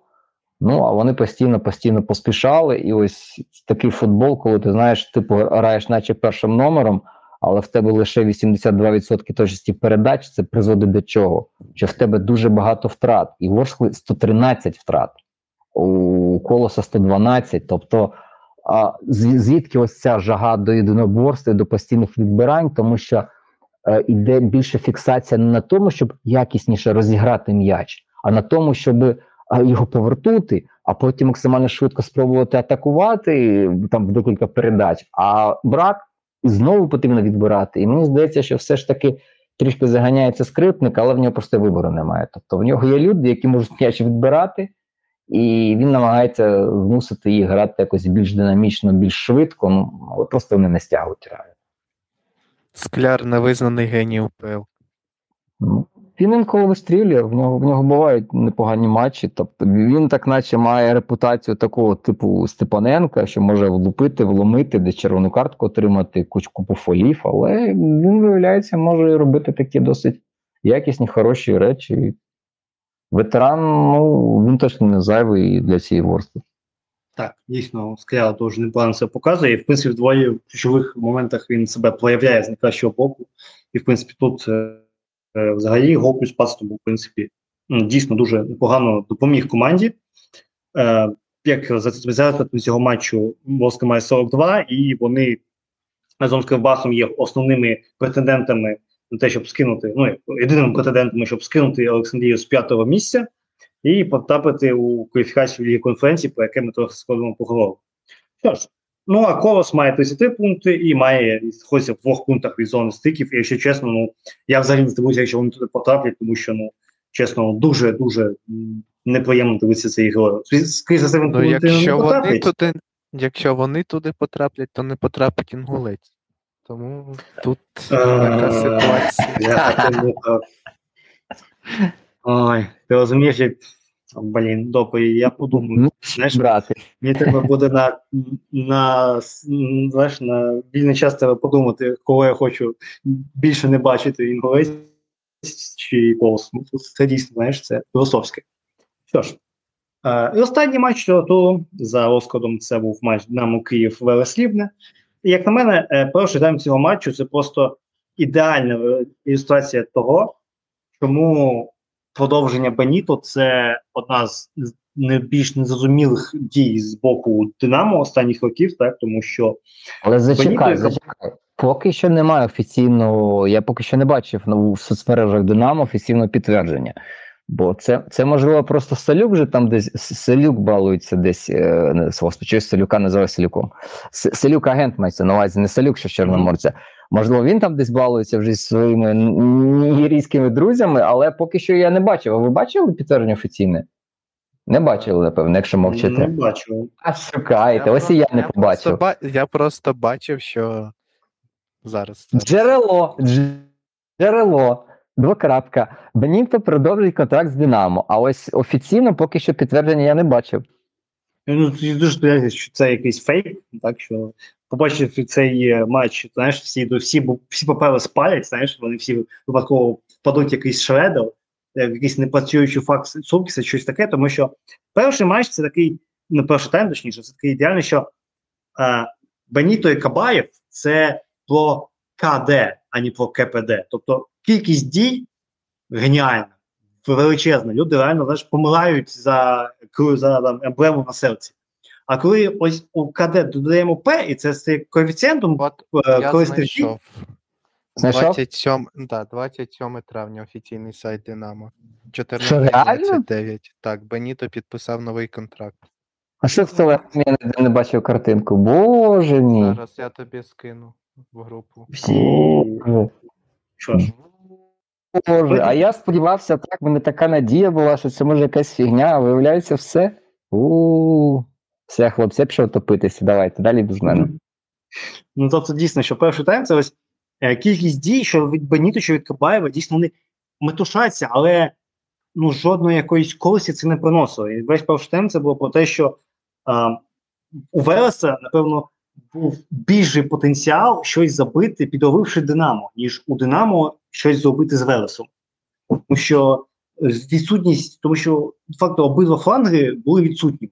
Так? Тобто, це було таке. ну, Тобто, я я ідеально бачу, Беніто і Кабаєв можуть грати, якщо там Динамо не пощастить в, в кваліфікації Ліги конференції, там потрапимо на якогось там ну, байо чи щось таке, які там ці ці сітці лежать, може там щось відбудеться, то от там вони можуть добитися, знаєш, от е, як свого часу це ранково переводили в центр, а на фланг ставили Караваєва, просто щоб він там помирав, е, випльовував, вихалкував і щось там робив в захисті. Для таких цілей Беніто і Кабаєв, ну, типу, ок варіанти, так? Не найгірше. Але грати в те, що грає Динамо десь 90% свого часу в УПЛ, ці люди просто не придатні. І це було видно в цьому матчі, що ну, абсолютно якась незрозуміла було в першому таймі, і що картину одразу ж е, по е, перерві знімають е, Беніто, випускають Тимчика і на, на повище піднімають Караваєва. Так? Тобто, ну, мовимо про те, що ну, Караваєв, людина, яку під мене вже давним-давно всі списали за рахунки, що він точно вже піде, і от його повели повище, і майже одразу приходить гол. Але знову ж таки, я думаю, так що це б гол, це не якась там система глибока, це ідеальні дії трьох футболістів. Тобто, це А. Дячук, який віддає ну, без геніальну передачу. Ну, дійсно, це ну, дійсно рівень, не знаю, ну, дуже раннього силоти. Ну, Колись силота таке робив, він щось дуже сильно деградував в цьому плані, але це може силота колись таке показував. Так, тобто, в принципі, забавний завжди був більше про посування з ну, посування за, за, Зверненнями. Мгм. Так, З м'ячем в ногах. З м'ячем в ногах. Е, я просто тільки англійський у мене термін говорю, тому я забув трошки це було, це нормально. Тобто, реально такої передачі я дуже давно не бачив від станних захисників Динамо, дуже якісна. Потім Калаваєв. Ну, чесно, я, якийсь момент я чомусь бачив його тільки краєм ока, я чомусь думав, що це Буяльський за рівнем гри з А в мене перша була реакція, що це Кабаєв. Я ледь не впав, боже, думаю, як це Кабаєв вимкнув мозок, як це можливо? А потім, коли подивився повтори, зрозумів, що це Караваєв з правого флангу, перекрещуючи траєкторію Раміреса в зону вже більше на лівому фланзі. Ну, у мене просто а, ще, ще, щелепа реально випала. Я думаю, ого. І це бляха, такий талант він ховав все своє життя, щоб в передостанньому матчі з Динамо продемонструвати. Ну, Він просто чесно, я... побачив, що я, він побачив, чим Беніто заслужив новий контракт, і зрозумів, що він може ще краще. Знаєш, що може ну, помирати, помирати за герб на серці, а Караваєв може забивати, ну і віддавати за герб на серці. Це це відкривання, ось це забігання. Ну реально, це, це просто говорить вже про певний інтелект гравця. Він бачив вільну зону, він розумів, що летить м'яч, і він вирішив, а що буде стояти, колупатися в носі, давайте я спробую зіграти в цей м'яч. І він, мало того, що він зіграв цей м'яч, він ще скинув передачу, і це, ну чесно, я ж прям трошки засмутився, що а, він ховав ось, ну. Дуже багато епізодів Караваєв відверто зарізав ось те, що він ну, в режимі реального часу не приймав вірне рішення. Тобто, це була якась така імпровізація, і вона дуже часто була невдала. А тут ну просто максимально і таймінг, і виконання, і все. І я просто сижу і думаю, божечки, як це воно так сталося, але так сталося. А потім Караваєв вирішив мене добити, бо наприкінці зустрічі він знову зловив відскок, він оцінив ситуацію, він не залишився колупатися в носі, а побіг, дістав м'яч. Ну, не знаю, що, що це було, але це було дуже круто. Так. Ну і в принципі, що сказати, що Рамірес дуже непогано розібрався. Так? Тобто це був такий маленький епізод, дійсно дуже якісний роботи Форда, як він озвонув. І в принципі, якщо він дійсно погоджується на роль другого після Ваната, то в принципі, чому б ні, в принципі, він показав, що якийсь рівень вирішувати задачі в нього дійсно є. От, і, якщо дійсно у Бесєдіна будуть далі проблеми, Ну, а вони схоже будуть. а він вони схоже за все будуть, і взагалі не зрозуміло, чи він взагалі повернеться у професійний футбол, якщо повернеться, то в якому вигляді. От, таки, дуже сумна історія. То, в принципі, Рамірес теж непогано себе под- був матч, знаєш, де продавали себе одразу і Рамірес, що він може залишитися, а може його навіть кудись подати. І, і Караваєв, що а може ще там якийсь там на один рок рік щось там підписати. А після ну, цього. Вже отримав свою миску супу. Беніто Ну, вже все. Беніто- нічого доводити.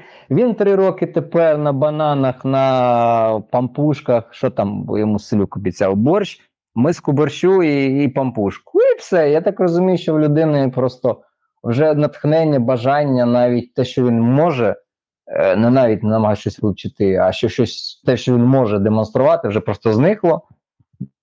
Ну, і це, це вже стає. Я просто теж не розумію, навіщо зараз в такі часи продовжити контракт на 3 роки, 15-16 сезон. Ну, можна на 2 продовжити. Ви потім знову почнете скаржитися, жалітися, що немає грошей на контракт, на зарплати. Ну а тут навіщо себе зобов'язувати? І коли там в дітей Маткевич з Кримчаніном підростають, що потім що з ними робити? Ну не знаю, якесь таке дивне трошки рішення. Я я, я досі засмучений просто. Що так багато про це говорю? Бо я реально завтикав це офіційне підтвердження, конфірмаду на офіційному сайті. Просто не бачив у соцмережах, і я думав, що це може дійсно жарт. А виявляється, не жарт. Ну, все, в мене трагедія, давайте далі вище же не жартує. Ах. Вони б'ють і біжуть. Що ж, і в принципі, після цього реально в матчі майже нічого не відбувалося. Тобто, аж до напевно моменту, коли Волошин не забив у положені ворота. Це такий був дійсно епізод. То, я помиляюся, Гамас на нього відбувалося?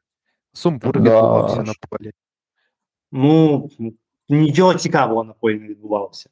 Тому що ну, це ось впало якесь класичне динамівське, не зрозуміло, що що діється на полі, так? Тобто, ось ніхто не міг розібратися, що взагалі відбувається. Тобто 1-0. Ми, ми граємо другим номером, ми віддаємо м'яч Велесу, ми все ще на щось тримаємо. Тобто це якесь незрозуміло було. От, і тільки потім е, щось там більш-менш стабілізувалося. От, треба ще говорити, давайте, що на 82-й хвилині Михайло Шапенко мав отримати червону картку. Як Ну, вам теж так здалося? Вам теж так здалося? Мені це дуже не сподобалося, тому що це такий Так, так. флешбек, флешбек у часи цього емоційного Шапаленка, який, якого Хацкевич відправляв у дубль. Це ось такий, знаєте, якийсь епізод. Ну, чесно, я думав, ну, до травми він був куди більш е, Виконав. Так. Ну, ось я, я теж розумію. Але ну, це, це реально щось з нікуди взагалі здалося. Дуже сильно до якийсь неприємний дзвоник для мене. Ну, як на мене, за таке має треба вилучати, і це було б ще дуже для нього наука, що він вийшов на 77-й хвилині, і вже на 82-й він мав йти відпочивати. Чесно, тому що таке робити не, мо- недопустимо на професійному рівні. Ні, Це Як, реально я б там на фу. Ну, Мик- Миколі дизреспект, е, такого робити не можна. Я дуже сподіваюся, що це там якесь там сонце, якось там Сонечко так. Угу. І там, а і може там щось там, щось там ну, ще не в ігровому ритмі, ще не згадав, що таке буде на полі, ще там, що таке треба тримати голову холодною. Дуже сподіваюся, що це не повернення от цього емоційності, з якою Хацкевич поборовся. Єдине досягнення Хацкевича це те, що він поборов емоційний шапе. І після цього одразу ж була ще один ще одна помилка в цьому разі силота. Е, доволі класична помилка центральних захисників, що ти якось неправильно обробив, м'яч трохи від тебе відскочив, ти замість того, щоб робити крок до нього корпусом, ти виставляєш свою ногу як клюшку, щоб назад до себе, а між тобою м'ячем вже з'явився нападник, і бац, ти вже фолиш. Тому що ти пограв позицію, і де-факто нападник плавий, тому що він був перед м'ячем, і буквально це сталося з силотою. На жаль, знову перегрози від е, силоти. І ми реально говоримо в тому, що Максим Дячук стане найбільш е, універсальним захисником Динамо, так і півроку стати з е, чувака, який в Олександрії щось там бігав, Стане єдиним захисником Динамо. Так. І стати єдиним захисником. Це величезний прогрес. Просто Максиму всі лучі нашої респекту посилаємо. О, і де-факто цей пенальті реально міг багато чого вирішити, вирішити для Велеса, так, тому що в принципі Велес міг, міг зробити заявку дуже серйозну, щоб перед останнім туром мати математичні шанси не тільки сподіватися на те, що там вони ж можуть е, вийти ще з зони стиків чи ні. Ну там дуже якась складна схема має бути, щоб це відбулося, тому що там буде рівень очок, може бути у трьох команд, якісь додаткові показників, показники, а тут вони, вони могли реально зробити одне очко і вигравати наступний матч і трохи бути більш впевненим. Але пенальті не забили. Так, от е, Шестаков знову абсолютно бездавний удар. Як на мене, це такий удар навіть е, на цінник до Бущина нічого не додати, тому що ну скаути цей пенальті, ну супер, ти, у тебе є реакція більше, ніж там, не знаю, у 70-літнього дідуся ти зміг стилити, це абсолютно е, пластецький удар, чесно, ну, абсолютно незрозуміло, як так як так міг могла бити людина, напевно, в один з найбільш е, принципових моментів для команди в сезоні. Це підстава, якщо чесно. А після цього я так розумію. для виконав так. для Шестакова. Так. І в принципі, після цього я так розумію, Велес е, ну, настроїлась команда, зрозуміло, що це було психологічно, що от ну, ви там нарешті ви отримали шанс проти Динамо увести пункт, якого, в принципі, це була задача максимум, я думаю, забрати одне очко. І після цього вони просто так склалися, і Динамо покарало за це. Тобто обидва голи прийшли з лівого флангу. І мені Назара Волошина Серж Дубінчака. В принципі, в першому, в другому голі теж е, Волошин дуже непогано дав ширину для Дубінчака, щоб він вбіг. Те, чого, до речі, не дає Кабаєв, тому що Кабаєв занадто інтелектуал, щоб це робити. І просто Волошин де-факто взяв безпосередню участь у двох голах, тому що е, і е, Караваєв, до речі, віддав ще другу гольову. Тобто це було таке вже добивання на 89 на 93 хвилині. І можна сказати, що от тут дійсно можна сказати, що рахунок, знаєте, трохи в оману вводить, так? Тому що коли ти бачиш, що Динамо обігли Велес там 3-0, так, і не дивишся там на тайбайн голів, ти уявляєш там якусь там Динамо вийшло, знаєш, там осплавило крила, просто знесло цей Велес, а потім відпочивало. Так? А Тобто це тепер згадайте про Чорноморець і ось цей хлеб вболівальників, коли абсолютно протилежна ситуація. Команда програє, але чесно, те, як грав Чорноморець, це було набагато цілісніше, набагато структурованіше, набагато позитивніше загалом, ніж те, що грало Динамо. Але Динамо виграло 3-0 і нікого не хвилює, мені ніхто не дивиться. А, Шовковський геніальний, футболісти просто боги, там вау. А Чорноморець фу, тому що Чорноморець програв. Ну, Ну, ще, е, ще, ще чутки, що Вілта хочуть знімати. Ну, чесно, Це, це жесть просто. Це дуже Це сумно. жесть. Ну, це дуже сумно, тому що це реально. У мене були надії, що от Велес це ось такий от підхід ну, більш-менш народної команди, там що там свій стадіон, там собі вал будують, так, щось таке. І от такий крок, якщо чесно, це буде дуже серйозним ударом по їх е, авторитету, їх там, їх як е, одному з головних промінів надії на більш-менш адекватний менеджмент у футболі, тому що знімати вілта, чесно, я не. Ну, Якби так, вони- ще якась адекватна заміна була, бо Маркевич, який себе ніяк не показав. Маркевич молодший, якщо хтось не знає. Ну, Так, так, Маркевич молодший. Так, важливо. Тому що розумієте, треба брати таку легенду, яка довела команду, якщо до оста, до нижньої половини третього польського дивізіону. Ви розумієте, ну як, який масштаб особистості? Ну, треба брати, розумієте? Людина ж там десь в Іспанії сиділа, вчилася. Ну, чесно. Це ось, е, це ось якийсь буде реально Олександрія 2.0, коли замість дійсно непоганого тренера, який просуває, ну, який будує щось, якісь ідеї, але він недостатньо попсовий і не клікабельний у СМІ, у ЗМІ, е, ти береш і ставиш якогось такого молодого, якому який обіцяє тобі поставити суміш е, Ліверпуля з Манчестер Сіті, з це все разом з результатами Реалу. Ну, чесно, ну не розумію цього, так? Тобто я, я не кажу, що там не пускайте тих молодих, так? Але ну, давай так, приклади того, що Андреа Піло і е, Френка Лемпорда у Челсі мали б навчити, що панове, знайти свого Гвардіолу це круто, чи Зідан. Так, але ми в Україні, тому трохи попустіться, і не треба ось таких абсолютно хаотичних дій робити. Я дуже сподіваюся, що це якісь чутки, що Надєїн, так, Надєїн е, і Шевчук приймуть правильне рішення і залишать його так. І навіть якщо вони вилетять в першу лігу, як на мене, з таким рівнем, вони можуть відполірувати це і повернутися сильнішими. Ну, я дуже сподіваюся, що це дійсно не відбудеться. А по Динамо, ну, знову ж таки, е, це, як я казав попередньо, що це такі вже неофіційні товариські матчі від Динамо, тобто це таке вже ротація, це предсезонний збір, точніше, постсезонний збір. постсезонний збір, це такий е, дати пограти, може там, не знаю, комусь там сказати останнє в полозі Динамо, так, або Беніто, або Беніто, тому я б навіть не приймав нічого серйозного рахунок. За остатнім цього матчу Динамо має 59 пунктів, четверте місце, як завжди. А Верес має 28 пунктів. Я, ка- я казав, як вважається, вони можуть не потрапити до стиків, але треба там дивитися ці дуже складні комбінації, е, особисті зустрічі і так далі. Тому треба буде з цим розібратися більш е, докладніше. Я цього, на жаль, не зробив. Ну і дуже сподіваюся, що в кожному разі у команди буде все добре. Що ж, е, це все за цим туром. Зараз можемо традиційно зробити якісь е, рекомендації до наступного туру, тому що я б рекомендував дивитися матч Волсько Шахтар. Як ми казали, це для Волської шанс за- зачепитися за п'яту сходинку. Шахтарю вже нічого не треба, вони вже чемпіони. Я впевнений, що там вийдуть там оце легендарні склади імені там Топалова, е, Конієнко може вийде вас. Ні, Конієнко, якщо його не скваліфікують. Е, ну, Та навряд чи вже ще- дискваліфікують. Ще, ще КДК навряд чи збереться. Так, ну, Але власне, Трубіна не ще буде. Трубіна не Так, буде. Не буде, тому це буде матч різних, що грають на травмі, то це буде. Е, як же, як же його- навряд вийде. Ви бачили на фотках, який в нього живіт уже? Я, Ага, чесно, ну, як дивився, я, я ж чесно, я ж, я ж охнув. Я потім переглядав ще з інших ракурсів. Ну, дійсно, вже від колишнього пресу там вже не, не тепер що він цікаво готовий. стало.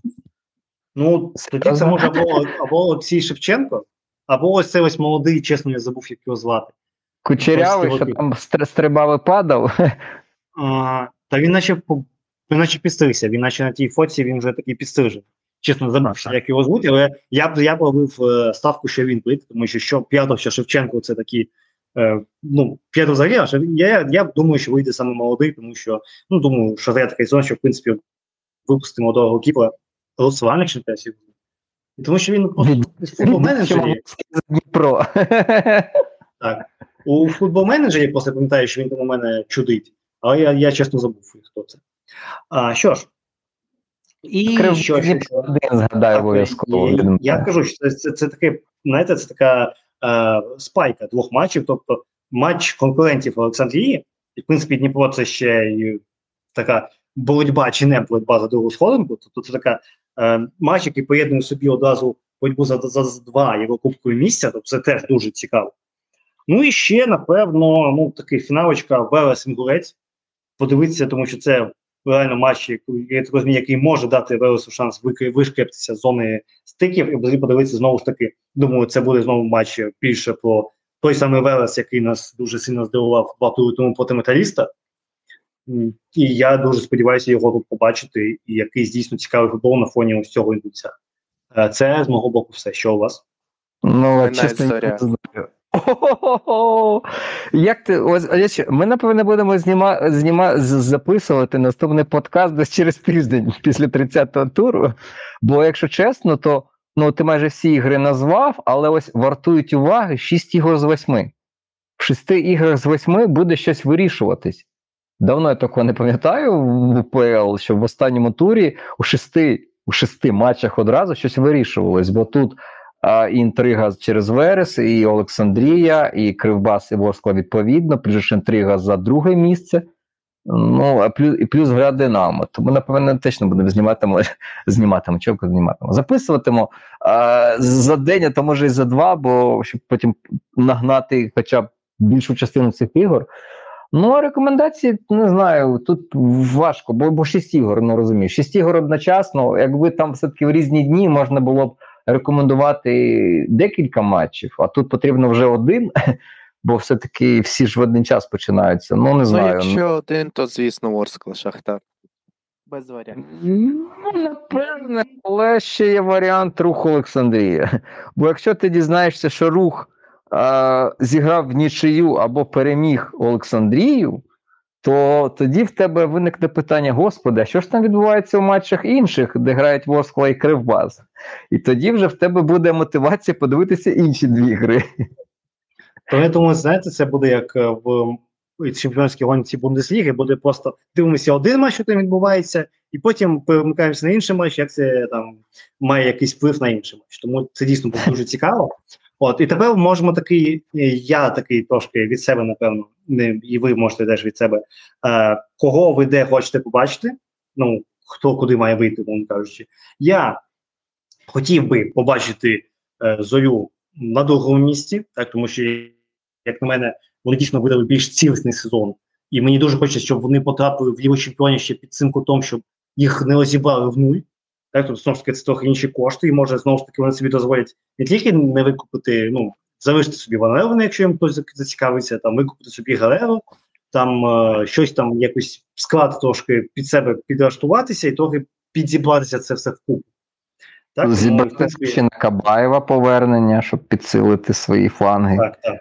Ми цього Кабаєва просто це вони мають вийти, щоб повернути собі йде на Кабаєва. Це 100%. І плюс, е, ну плюс, як на мене, ще трошки з практичної точки зору, я бачу, що зоря має куди більші шанси е, десь пробитися, граючи другим номером, ніж це має Дніпро. Так, тому що і це, і це підводить до того, що е, на п'ятому місці я хотів побачити саме Кривбас. Тому що знову ж таки, що дивитися з точки зору е, можливості набору якихось пунктів для якогось легендарного рейтингу УЄФА, то якщо ми подивимося Лігу конференції, тому що у Україні таке ставлення, що Ліга конференції щось знаєш для бідних.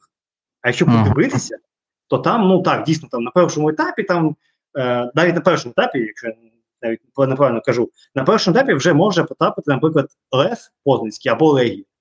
Ну, Лев Познань або Легія. Ну, скажіть мені, що той же Кривбас або Олександрія мають проходити їх. Це друге і відповідно третє місце чемпіонату Польщі. Просто чемпіонат Польщі знаходиться на 24-му місці рейтингу УЄФА. Тому тут такі проколи вже на стадії Ліги конференції. Але це дуже сильні команди. А трошки далі йти, там е, у сіяних, е, то вище, де вступає в Динамо. Там, ну, знову ж таки, Динамо, там, чесно, я вже не пам'ятаю, там дійсно дуже непогана компанія з АЗ, там точно якісь голландці, тобто це тут теж таки знову таки серйозна штука. А далі йде останній раунд, і це, скоріш за все, п'ята команда наша буде не сіяна. Там, вибачте мене, е, всі топ-ліги. Там там Леверкузен, там Астон Вілла, там якісь італійці. Так, тобто, це ну, взагалі не прикольно. Юве. Так, і... так, тобто, реально треба розуміти те, що це реально дуже серйозна кваліфікація. І що там робити Олександрі, я точно не розумію, так? Тому що я думаю, якась німецька команда, знаєте, вробить другу швидкість і Олександрію просто переїдуть. Ну, вона просто записує Логіна, якщо вони залишаться, і все. І це закінчиться дуже швидко, реально. В першому так, матчі, напевне. Так, а Дуб має досвід Ліги чемпіонів виносити команди, які порівняно з ним, ну плюс-мінус, якщо порівняти Кривбас і Байер і Реал з шерифом, Ну, в принципі, я б сказав, що навіть у Лава Шерифом більша різниця, ніж у е, Байера з Кривбасом. Тому, в принципі, якщо дивитися з точки зору результатів, то я хочу там бачити Кривбас. Якщо з точки зору якоїсь там справедливості, то певно Волску, тому що Волска це така ось команда, яка перед початком цього стадії вже думаю була більш ближче до виліту, і такий абсолютно магічний магічне повернення, як як всі казали, абсолютно повального сезону, то я хочу таку комбінацію, що серцем хочу Волску, Е, мізком хочу Кривбас. У зоні стиків я хочу побачити колос і інгулець, але, на жаль, це неможливо. Тому я, напевно, погоджуся на інгулець е, рух. Тому що я хочу, щоб ось як там вишкепкався, а рух, щоб е, трошки подумали над своєю поведінкою і трошки краще грали. Ну і інгульцю десант. Що у вас? Солідарний з тобою з приводу 13 і 14 місця. Е, В принципі, хотів би побачити Ворску у, у лізі конференцій і серцем, і душею.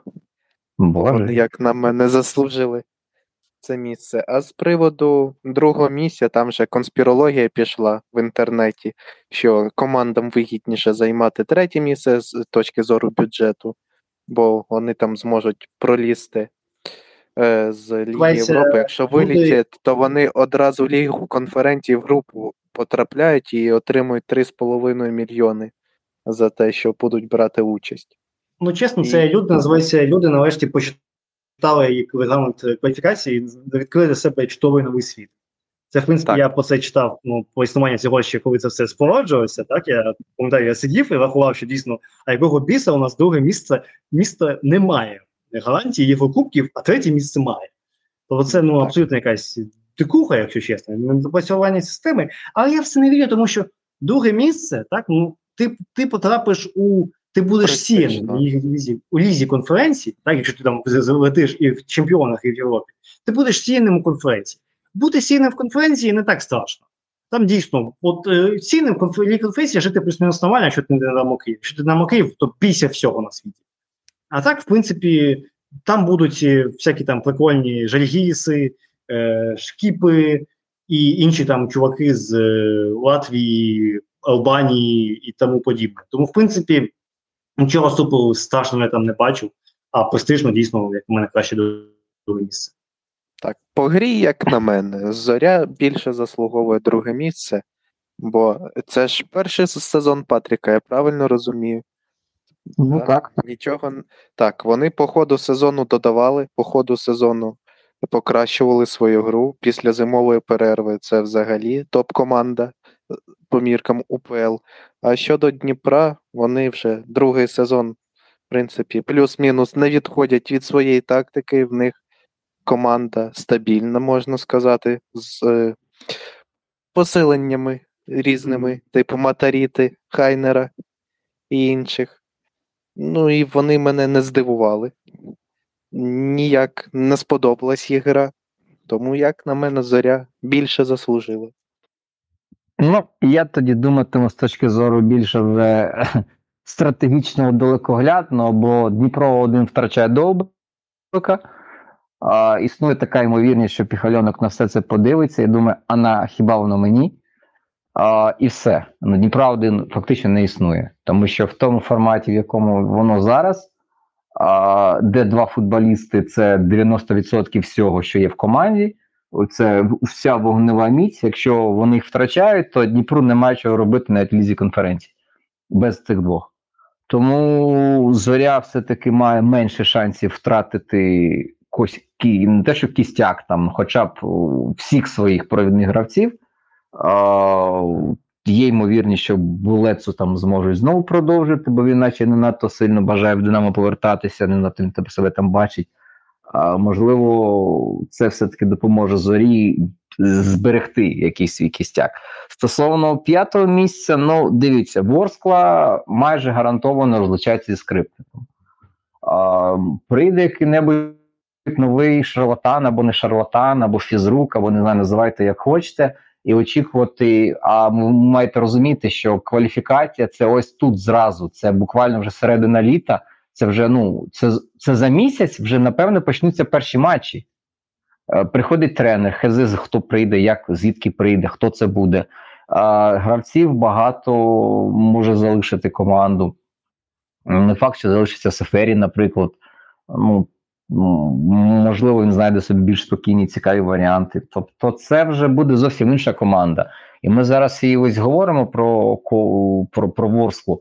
Але вона за місяць може бути абсолютно вже іншою, з, іншим тренером, з, там, з меншим бюджетом. І е, вже тут, в принципі, вже на цьому етапі більш стратегічно далекоглядно думати про Кривбас, е, хоча б з точки зору того, що розуміючи, що їх очікує, а, селекція плюс менеджмент можуть, можуть трішки напрягтися, додати буквально декількох гравців.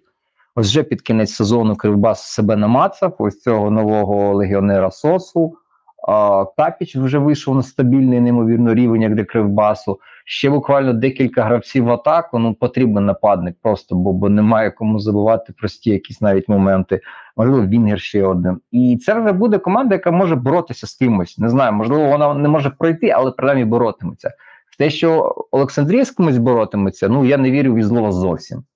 А, тому все ж таки я двома руками за Кривбас. Якщо їм вдасться вийти, то я в принципі буду з цьому радіти.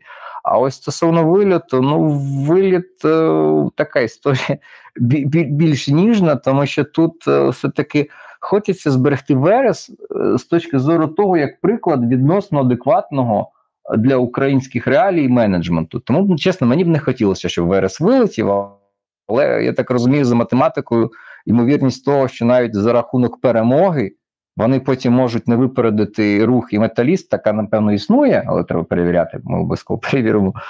А, і тут о, хто хто ще, ну не знаю, рух, рух можливо, просто щоб було навчання з точки зору результату президента і власника, що маючи такі ресурси, маючи такі можливості, таку матеріально-технічну базу, грати таке лайно просто на парт на удачу, ну це, це, це не солідно.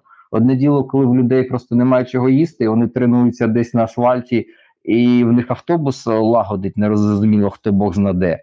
А інша справа, коли у вас е, відмінні поля, якісна база, і ви граєте все таке, таке лайно, вже просто гидко дивитися. е, то в принципі, можливо, тоді було б непогано, якби рух понизився, але принаймні, не якщо не понизився, то випробував себе на команді першої ліги, яка буде в стиках. Ну тому, напевно, все-таки рух. А, а ось друга команда, чесно, не знаю. Напевне, може інгулець. Хоча логіка підказує, що Верес е, не уникне стиків. Ну, але буду сподіватися. В принципі, подивимося, що буде цікаво. Так, звісно, дуже цікаво, коли вийде наш, е, е, наш випуск е, відносно цього останнього, заключного туру. Це ну, буде так з дуже великим запізненням. Що ж, дякую всім, хто нас слухав. В принципі, ми можемо ми вже будемо закінчувати. Підписуйтесь на сторінки цього подкасту на тих онлайн-сервісах, де ви нас слухаєте. Підписуйтесь на телеграм-канали всіх наших спікерів. Донатьте на наш збір, це дуже важливо. І бережіть себе і дивіться УПЛ з нашими рекомендаціями чи не за ними. Дякую, всього вам найкращого. Слава Україні! Героям слава! Донатьте на збір.